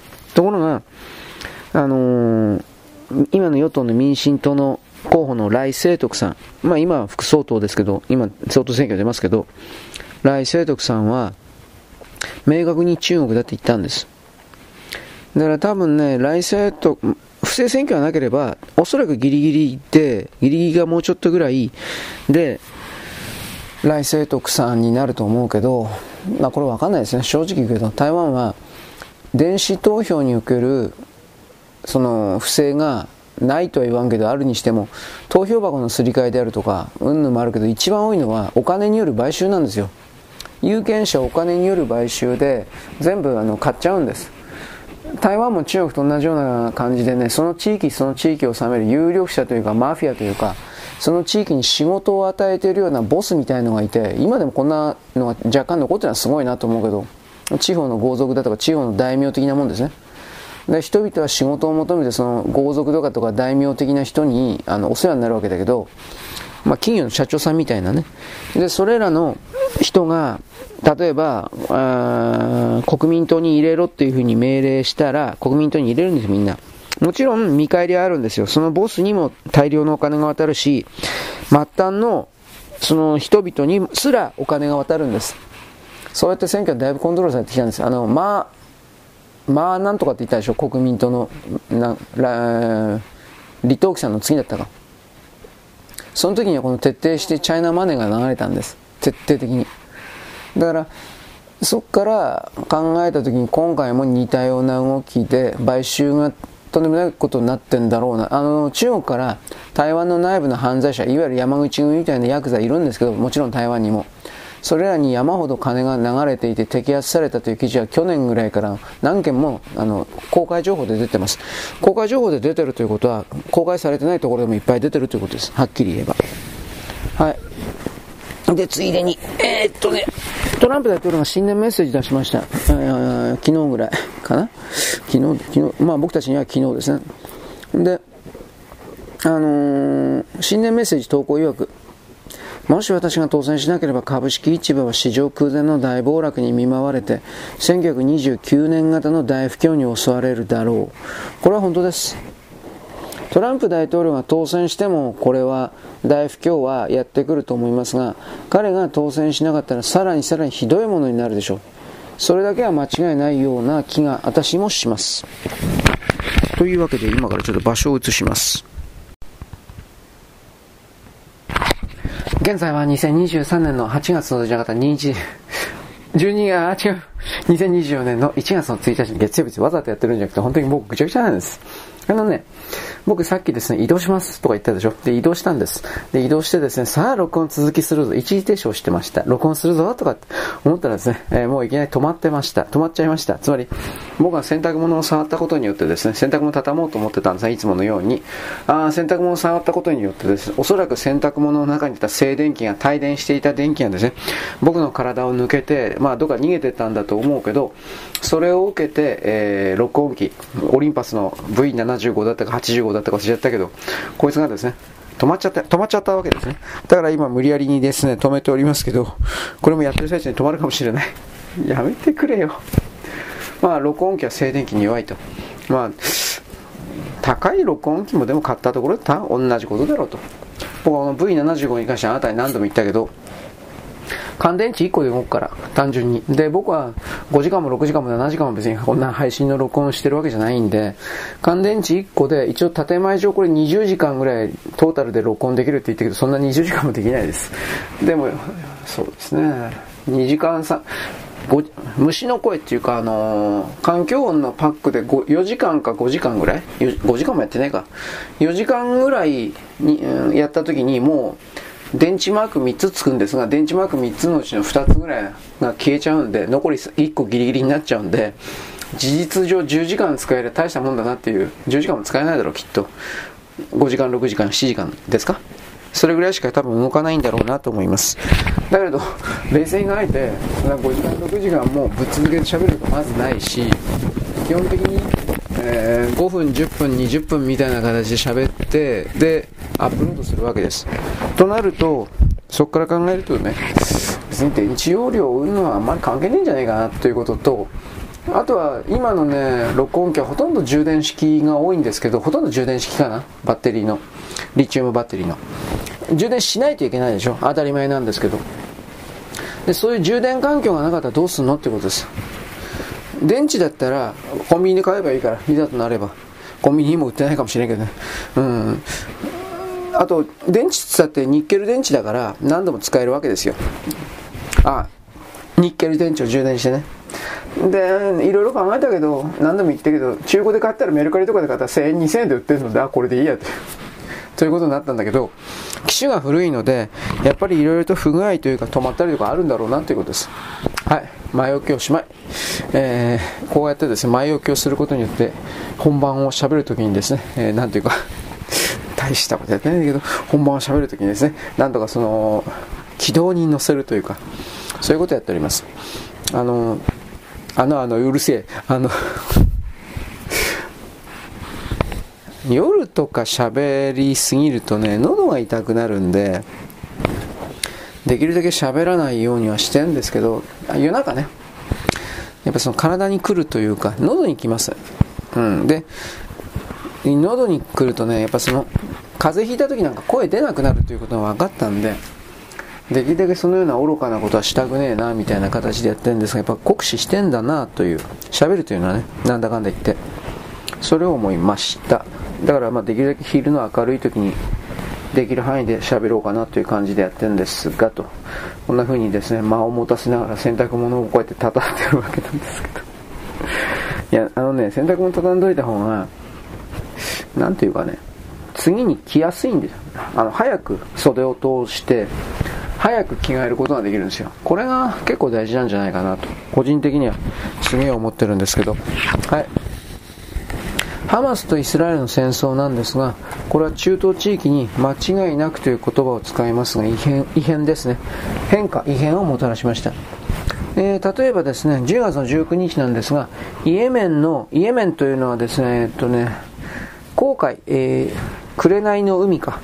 航海の、日本から言ったら入り口っていう言い方になるし、スエズ運河から見たら出口っていう、まあ、場所にあるんだけど、そのこう、まあ、本当にあの外界、外の海と狭い海とのあの接続点というか入り口にある、その地域にある、中東地域のシナイ半島のところにある国なんですが、シナイ半島だったよね、確かね、違ったっけ？まあ、どこかあの辺の国ですよ。あ、よ、えー、っと、イランの近くね、とにかく。イラン隣じゃなかったっけ？どうだったかな？まあ、その、10月の19日なんですけど、イエメンの武装組織にフーシというのがいます。このフーシというテロ組織というのはオバマが育てました。これはちらりと覚えておいてくれて、まあ、知ってると思うけどね、オバマが作りました。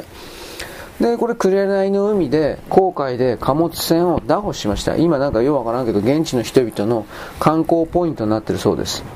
だから中東のイスラム諸国の連中はこういうことをするから、キリスト教連中というか、領域の価値観と相入れない。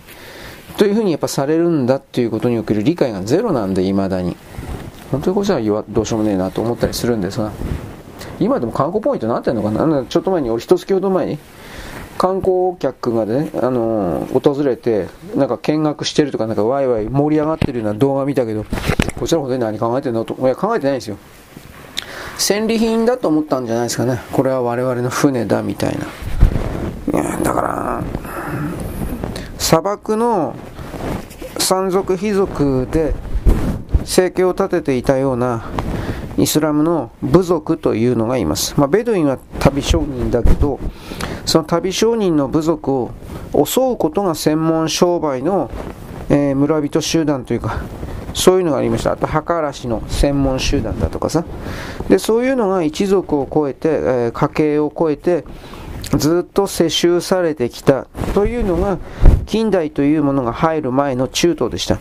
中東地域は中国とか朝鮮もそうだけど何も生み出せなかったしゼロから発明発見しなかったしさせなかったしそれは永久にできなかったでしょ永久に。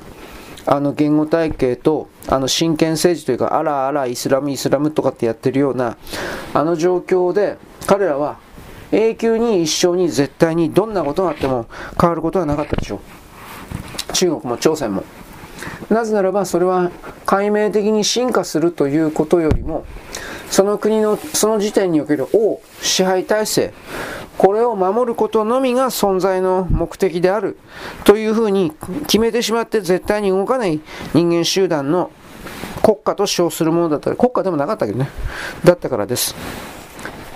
だから体制を守るということはまあ結構なのかもしれませんけど、それに必要な、人材は全てなんか、まあ、私益のために使われるということでありから、マンパワーが発明発見、研究、探求、試作品を作ったりうんぬんかんぬん、そんなことには絶対使われないわけです。なんかとりあえず、儀式とか儀典だとか、王の言葉を守る、神の言葉を守ると書いて、逆らったら殺して、うん。で、ほんのわずかばかりの何かを男手、労働手、女手を使って食物だけ、食い物だけはなんか確保するみたいな、そういう国です。典型的な土人の国ですよね。で、それで、そういう状況を、そういう国にはみあの未来がないから、基本的には大体どっかの時点で伝染病ウイルスが流行って死ぬんですよ。絶滅すんの、大体。それが過去の人類の歴史。まあ、伝染病でなかった場合天変地異なんだけどまあ今、だから僕はそういう意味において中東の地域の人だとか、中国、朝鮮の地域の人っていうのは、なぜ自分たちがそのような愚かな存在であったのかということを見つめて、で、それをどうして脱却できなかったのかということを理解して、で、その上、今からはそうではないぞということをやらないといけないんだけど、やってない。彼らやってんのは、自分たちはひどい目にあった。西側世界にひどい目にあった。で、今この瞬間の彼らの近代的な生活、あ彼らが楽しみに飲んでるお酒とかビールとか何か、何もかも全てが、何もかも全てが、西洋世界における近代の900年ぐらい前から辻交ってきた、まあ大体産業革命以降からという限定するけど、そこからのいろんな製品の文化文物の結果によるものであって、中東にせよ、アフリカにせよ、南米にせよ、えー、朝鮮半島、中国にせよ、何にも作ってないし、生み出せないし、これからもそうだし、また彼らはそういう意味で人類社会に貢献しようという気はゼロだし、彼らの言う貢献だとかというのは、彼らの中にある自尊心を拡大して、エゴを、対面を、プライドを拡大して、自分たちが一番であるというふうな形で、頂点を取る、支配する。結局支配する。これだけ。だからそんな勢力を崇めるような人々っていうのは、結局それはそれらの勢力が数持ってるから。これらの勢力の背後にいる、えー、なんだっけ、エルなんちゃらという人たちがですね、数が全てだとか、まあ、正しい。彼らにとっては。しかし、多様性というものを求めてる側からすれば、こんな奴らぶっ殺した方がいいよね。というふうに、今までは黙ってたけど、もう黙ってないという、黙らないと決めたというか、そういう考え方を僕は時々ですね、言うんだけど、まあ、どうせ何言ったって間違ってっかね、俺はね。特にこのこういう言説をですね、なんか精神世界的な、ね、あのー、俺の方がすごいんだよ、俺の方が上だよ、俺の方が何でも読んでるんだよ、みたいな人たちが聞いちゃうですね、バカなんか言ったらお前、これ黙らせろ、というふうな形になってですね、徹底的にですね、複数の人間が集まってですね、裏で計画を立ててですね、そしてこいつをどうやって落としめ、はめて、はめてやろうか、おい。というふうな、本当に悪逆で、邪悪で薄汚い動きをですね、やって計画してですね、そして、えー、接近してくるわけです。私にはそのように見えるというかですね、見えるというよりもその分かっていたというかですね、まあ決めているというか、です。まあだからそれはいいんですけど、それは彼らの生き方だから、本当困った奴らだなと思うけど、まあ今置いといて。結局それは人間目線で見た時にそう見えるということであって、一番大事なのは地球目線で見た時に、これらの、えー、人間目線での邪悪な連中がですね、なんか役に立ってんのこいつら。という、この一言ですよね。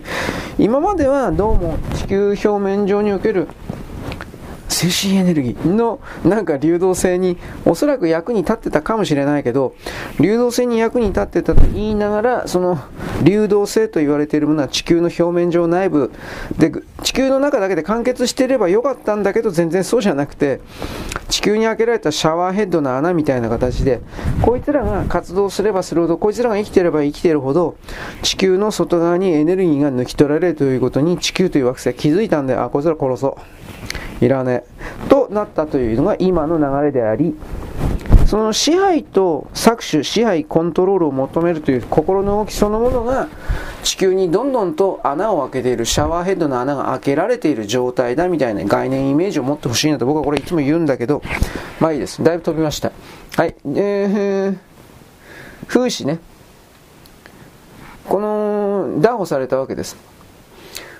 あのー、日本郵船が運行する自動車の運搬船でした。自動車が混んでたんですね。これがとりあえずハイジャックされて、これ、まだ帰ってきてないでしょ。現地で囚われたものだと思うんだけど、風刺派というのは、イランのバックアップ支援を受けたテロ組織です。うん、武装組織。イエメンの、あ、イエメンだったかな。まあ、イエメンですね。イエメンの北部を拠点に武装闘争を繰り返す、ね、まあ、テロ攻撃を繰り返すイスラム教のシーア派の分派です。分かれたやつですね。問題は、風刺が、風刺が、たくさんの、あのー、ミサイルを持っていること、たくさんの種類のミサイル及び数を持っているということ。で特に風刺というのは、対艦弾道ミサイルというのを持ってます。つまり、地上から海に浮かぶ戦艦だとか空母的なものを撃墜するミサイルをいっぱい持ってます。だからイギリスもアメリカも対応が遅れました。これに対して。で、これに対して対応がようやく始まった。12月28日なんですが、米国中央軍は、あの、紅の海、航海の南部で、対艦の弾道ミサイルであるとか、無人機を撃墜したとまず発表しました。ちらっと出てましたね、これ。で、中東に展開中のですね、あの、米国海軍駆逐艦、メイソン。これは、あバリバリの、まあまあ、メイソンが撃墜しました。で、フーシアがですね、イエメンのフーシアによる国際船舶の攻撃というのは、10月19日から12月31日までの間で23回も行われています。23回もがつきますね。ジェトロ曰くですね、あの、海運大手のドイツのハパックロイド、スイスの MSC、デンマークのマースク、フランスの CMA、CGM、台湾のエバーグリーン、で、英国の石油の大手 BP。これ今言ったけど、本当に全部名だたる企業ですよね。が、航海、紅の海を通る経路をですね、回避して、南アフリカの希望法周りのルート変更を発表しています。これ、ものすごい経済的損失です。各海運企業が航路の変更だとか、輸送費の調整に追われて、航海上に停泊するコンテナ船も増えました。つまりこれあの遅れ、混乱ですね。あの、スエズ運河を使えないことによる世界貿易に大きな影響を与えるわけです。可能性があると言ってますけど、絶対に与えます。で、12月の中旬にオースティンは、米国国防長官ですね、紅の海航海でのですね、海運の安全確保に向けた多国間の取り組みというものを発表します。で、英国だとか、バーレーンだとか、あとカナダ、フランス、イタリア、オランダ、ノルウェー、セーシェル、スペイン、これが参加しています。有志連盟ですね。で、紅の海南部、航海南部とインド洋のアデン湾で共同パトロールすることにしました。そもそも世界貿易の12%がスエズ運河を通過します。南アフリカの希望法経由になると、大体世界全体のおよそにですね、あの、搭載能力が2割ぐらい、20%ぐらいの積載能力が奪われるというふうに、だってあの、ピストン輸送の回数が減るから、希望法なんか遠回りしなくちゃいけないから。希望法というのは、あの、気候の激しいというか、風が強くて岩だらけでちょっと危ないとこです。なんでこんなもんは希望法なんかようわからんけど、まあそういうとこです。で、サンデータイムス、昨日、イギリスなんですが、イギリス空軍が風刺拠点空爆の準備に入ったと報道しました。で、この攻撃には、米国中央軍も参加すると想定しているというふうに、公メディアでこんだけ言っちゃうということは、多分それはもう予定はされてるんじゃないかなと思います。うん、だから、どうだろうね。これはでもやっとかなくちゃいけないことだと思いますよ。どう見たって。今までほら、我々は海賊が海賊がとかといろいろ言われてたでしょう。結局それはさ、なんかよくわからんけど、自称イスラムエリートを名乗るような、うん大体シーア派ですよね。シーア派の関係者が、えー、あのインド洋から紅の海航海にかけての船船を襲って中身を強奪するということをずっとやってたわけです。ださっき言ったでしょ砂漠のベドウィンという対象を襲う、えー、強奪専門の、ファミリー一族村村っていうかねそういうものがずっとああいう地域には当たり前の概念として常識としてあってそういうことを歴史的積み重ねというか認識として持ってきてる人々は海の上でもへっちゃらでそれをやるんだということです。これらの方々も前述したように何一つ生み出すことができないししないし取ることだけっていうふうに心固まっちゃった人たちです。自分を変えようという気がない人たちです。中国も朝鮮、韓国も全部そうですね。取るだけの人たちです。人類世界の中にそういう部分があるということはまず知ることかなと思います。まあこんなこと言ってる俺だって取るだけの人間なんだろうけどとりあえず僕はあなたに与えてるんで言葉をと偉そうに言うけど全然与えてないけどね。うん。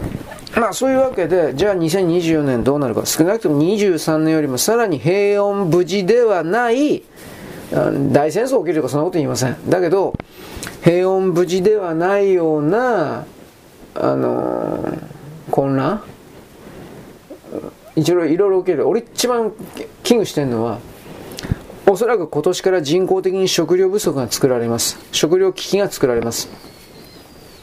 それはこれらの紅の海スエズ運河とかの物流を止めることとかあと米国というかカバールとかそういうものが気象兵器を持ってるとまで俺は思わんけど気象コントロール兵器。それを使って極端な暑さ極端な寒さを使い作物を全滅させるだとか、うん、あとは作物を絶滅に追いやるウイルスっていうものを開発してるんですよ。作物を病気にさせるウイルス。えー、米だったらなんとかいもち病とかあるでしょ。ああいうの、ああいうの。それを実験室で作ってばらまく。だからそれやられると、だからビル・ゲイツたちはワクチンワクチンとか今言ってるけど、僕言ってるその、食料危機っていうのを、まあ、はっきり植物を、穀物を麦とか米を枯らしてしまえばいいんですよ。謎の武漢肺炎の時みたいに。いきなり出てきたとか自然発生したとか言って。それをやる可能性が高いんですよ。今年来年、再来年とかその辺で。なぜならばそれらの予兆というか変な病気が増えていくからです。まあでもそれやらなくても、あまりやりすぎてあいつらも死ぬからね。死ぬというのは、食料はどうせあいつらあるんですよ。穀物の先物相場で儲けられなくなるから自分たちのは儲けることを破壊してまでどこまでやるかやれるかなというのはあるんですよ。ダボス会議とかあの辺の人たちですね。あいつらは金儲けと人身支配コントロールしか考えないんですよ。中国人も朝鮮人もそうだけど中東イスラムもそうだけど。この考え方あなたは日本人はまず持たないんで拒否してるので汚い汚いレイシストレイシストとか言ってるので。一生支配されてろ。一生家畜になってろ。と僕は思う。そのやつと俺との道はどうせ離れていくまあ俺のがのたれ死ぬって話もあるけどね。うん。これは別にちょっと考えれば誰だって分かることなんだけどね。人間に対して行われたのは武漢肺炎なんだけど穀物植物に対して武漢肺炎というかウイルスをまき散らすという計画もあるんだって気づかないといけないんですよ。いろんな意味で。はい、そんなわけでよろしいでございましょうか。えー、今日は、あ、一応動いてたね、えー、今日はですね、えー、静電気に悩まされた日でございます。今日は1月1日分のアップロード分のですね、え、これ最最終便ですか？わかんないけど、今日は忙しいので、ひょっとしたら1月1日今日中にですね、今日、今日の分とか1月2日の分をですね、アップロードするかもしれないですよ。というふうなことを言ってきて、俺忙しいんだよ、本当に。でも最低限今度話戻すけどできたらだけど頑張ってみるけど最低限マガジンエルヒトフリーダムを Amazon ポッドキャストかそれの登録したいなと思ってます。他のところのポッドキャストステーションというかプラットフォームはどうもそそれら個別にあの個別に全部登録しないといけないっぽいんでちょっとそれはやっとれんなと個人的には思いました。Amazon は前に1回だけやったんでマガジンエルヒトの時に自分で。で今のマガジンエロイヒトというポッドキャストはあのアンカーだった時に今ポッドスポティファイになってるけどスポティファイが買収される前にアンカーっていう別のアメリカ企業だったんだけどアンカーのスタッフが手取り足取り全部自動でやってくれたんで俺何もしなくてよかったんですよ。楽ちん楽ちんとかところがスポティファイになったらあ自分でやれよバカ野郎ってこんなこんな。で自分でやらなくちゃ仕方ないので。で人間は経験から学ぶしかないので前やったのはあでねマージンレーションの時はアマゾンだけはできませんって言われたんですよ確か。あの技術的にできないって言われたんですよアマゾンだけは。でできないからあなたやってねお願いよというふうになったんでアマゾンだけは自分でやったんですよその登録を。それ俺覚えてっかな？やれば思い出すかもしれんけどせめてそのフリーダムの方をアマゾンだけでも登録できるかな？とや頑張ってできたら頑張ってみたいな。できないかもしれんけど。えー、できたら一応報告します。報告してどうだって話もあるけど、あのね、別にね、あの、予備とりあえず、予備作っときゃね、そのマガジン得る人と今の、今あなたこれ聞いてると思うけど、これバスーンと接続されても、とりあえず避難場所1個できる、あるんで、フリーダムあるんで、そういう意味でちょっと頑張って、なんでそうなるかって言って言っとくとね、僕今年の2024年中にマガジンエル人のポッドキャストね、バツンとアカウント削除とか凍結される可能性高いと思ってるの。私昨日言ったでしょ Google ポッドキャストがいきなりさらにさらに検閲の厳しい YouTube に統合されるって言ったでしょ管理運営が YouTube に。ということは今まで以上にバッサンバッサンあのー、ファイルが消されていく削除されていくという可能性が高まるということでありアカウント凍結もスパンスパンと YouTube 並みにやられるということでありとなるとスパンとやられたらあのー、前々から準備しておけばという表現になるけどあ、やばい、消えた。となると、まあもちろんその消えた瞬間に僕はノートとツイッターに、えー、一応ここ消えたんでここ行きますみたいなこと言っておけば、前から登録しておけば、すぐフリーダムいけるでしょ？で、フリーダムを今までにポッドキャスト、えー、アップル、アップルポッドキャスト、せめてアップルとアマゾンだけやっとけば、せめてアップルとアマゾンやっとけばなんとかなるし、さっき言ったけど、とりあえずようやく Google の、あれは Chrome? まあ Google でマガジンの人ポッドキャストで表示されるようになったんで、ブラウザーからとりあえず聞くことはでき、できたかな。ブラウザーは聞くことからできるかもしれないけど、ダウンロードはできないかもしれないね。僕これまだ確認してないんですよ。かまあ、ダウンロードできると思いたいんだけど、これはまたいや見てみないとわかんないですね。そういうことを踏まえ、もしブラウザからダウンロードできるんだったら、それでブラウザからダウンロードすればいいんですよ。ブラウザーのマガジンレシトフリーダムから、アプリとかじゃなくても。一応ブラウザーでマージンレイトフリーダムで言ったら、Spotify のマージンレイトフリーダムのプロフィールページ。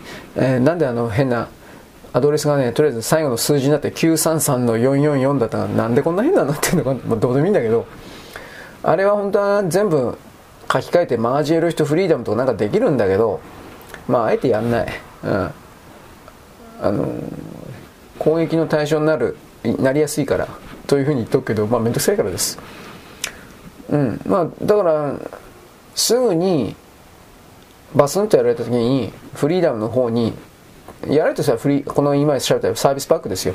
なんでかっていうと僕今年の2020年はトランプ大統領がどうせそれでもやられると思ってるのでアメリカ選挙イヤー的なことをですねまあやるかな。そろそろ。4年前にやったけど俺一人で戦って俺は一人で戦ってたんだよ。まあいっぱいいたけどね他にもね。うん。いっぱい削除されたんだよ。あれあの時も。山ほど。いやもう YouTube やめたんだよバカバしいから。FC2 は削除されなかったんだよ。あ FC2 様神様です。放置。まあいいんだけど。でも FC2 もなんか最近厳しくなってっかなっていう感じもあるんでわからないけどね。うん。まあポッドキャストがこれだったらまあ、スポティファイ関係じゃないポッドキャストをなんか見つけるしかねえなと思って。そうすると東ヨーロッパとか東南アジアのなんかポッドなとこ大丈夫かなとかいろいろロシアのポッドキャスト。ロシアのポッドキャストは大統領選挙的なことを言ってもですね絶対に大丈夫です。ただ怖いからそんなの登録したくねえ聞く方も怖いだろうなもん。な何やら中国のポッドキャスト聞けるのと同じことだよ。置かなくてできるかよそんなもん。というわけでそれらもですね逐一できた範囲でできた範囲できる範囲でポツポツと報告だけしてきます。そこからどうすかしないかはあなたの勝手なんで。わからないしね。会うわけではないから冗談抜きで。この人生で私とあなた会うわけではない。来世で。それもないから。キモいキモいから言うな。前世で来世でとかそういうやつは死んでしまえ。もうキモいキモいから俺に近寄るな。我々は人間の世界に生きているので、そのような責任を、えー、回避というか責任を取らないような言説はやめろということだけ僕は言っておきます。これでよろしいでしょうか。はい。よろしく。ごきげんよう。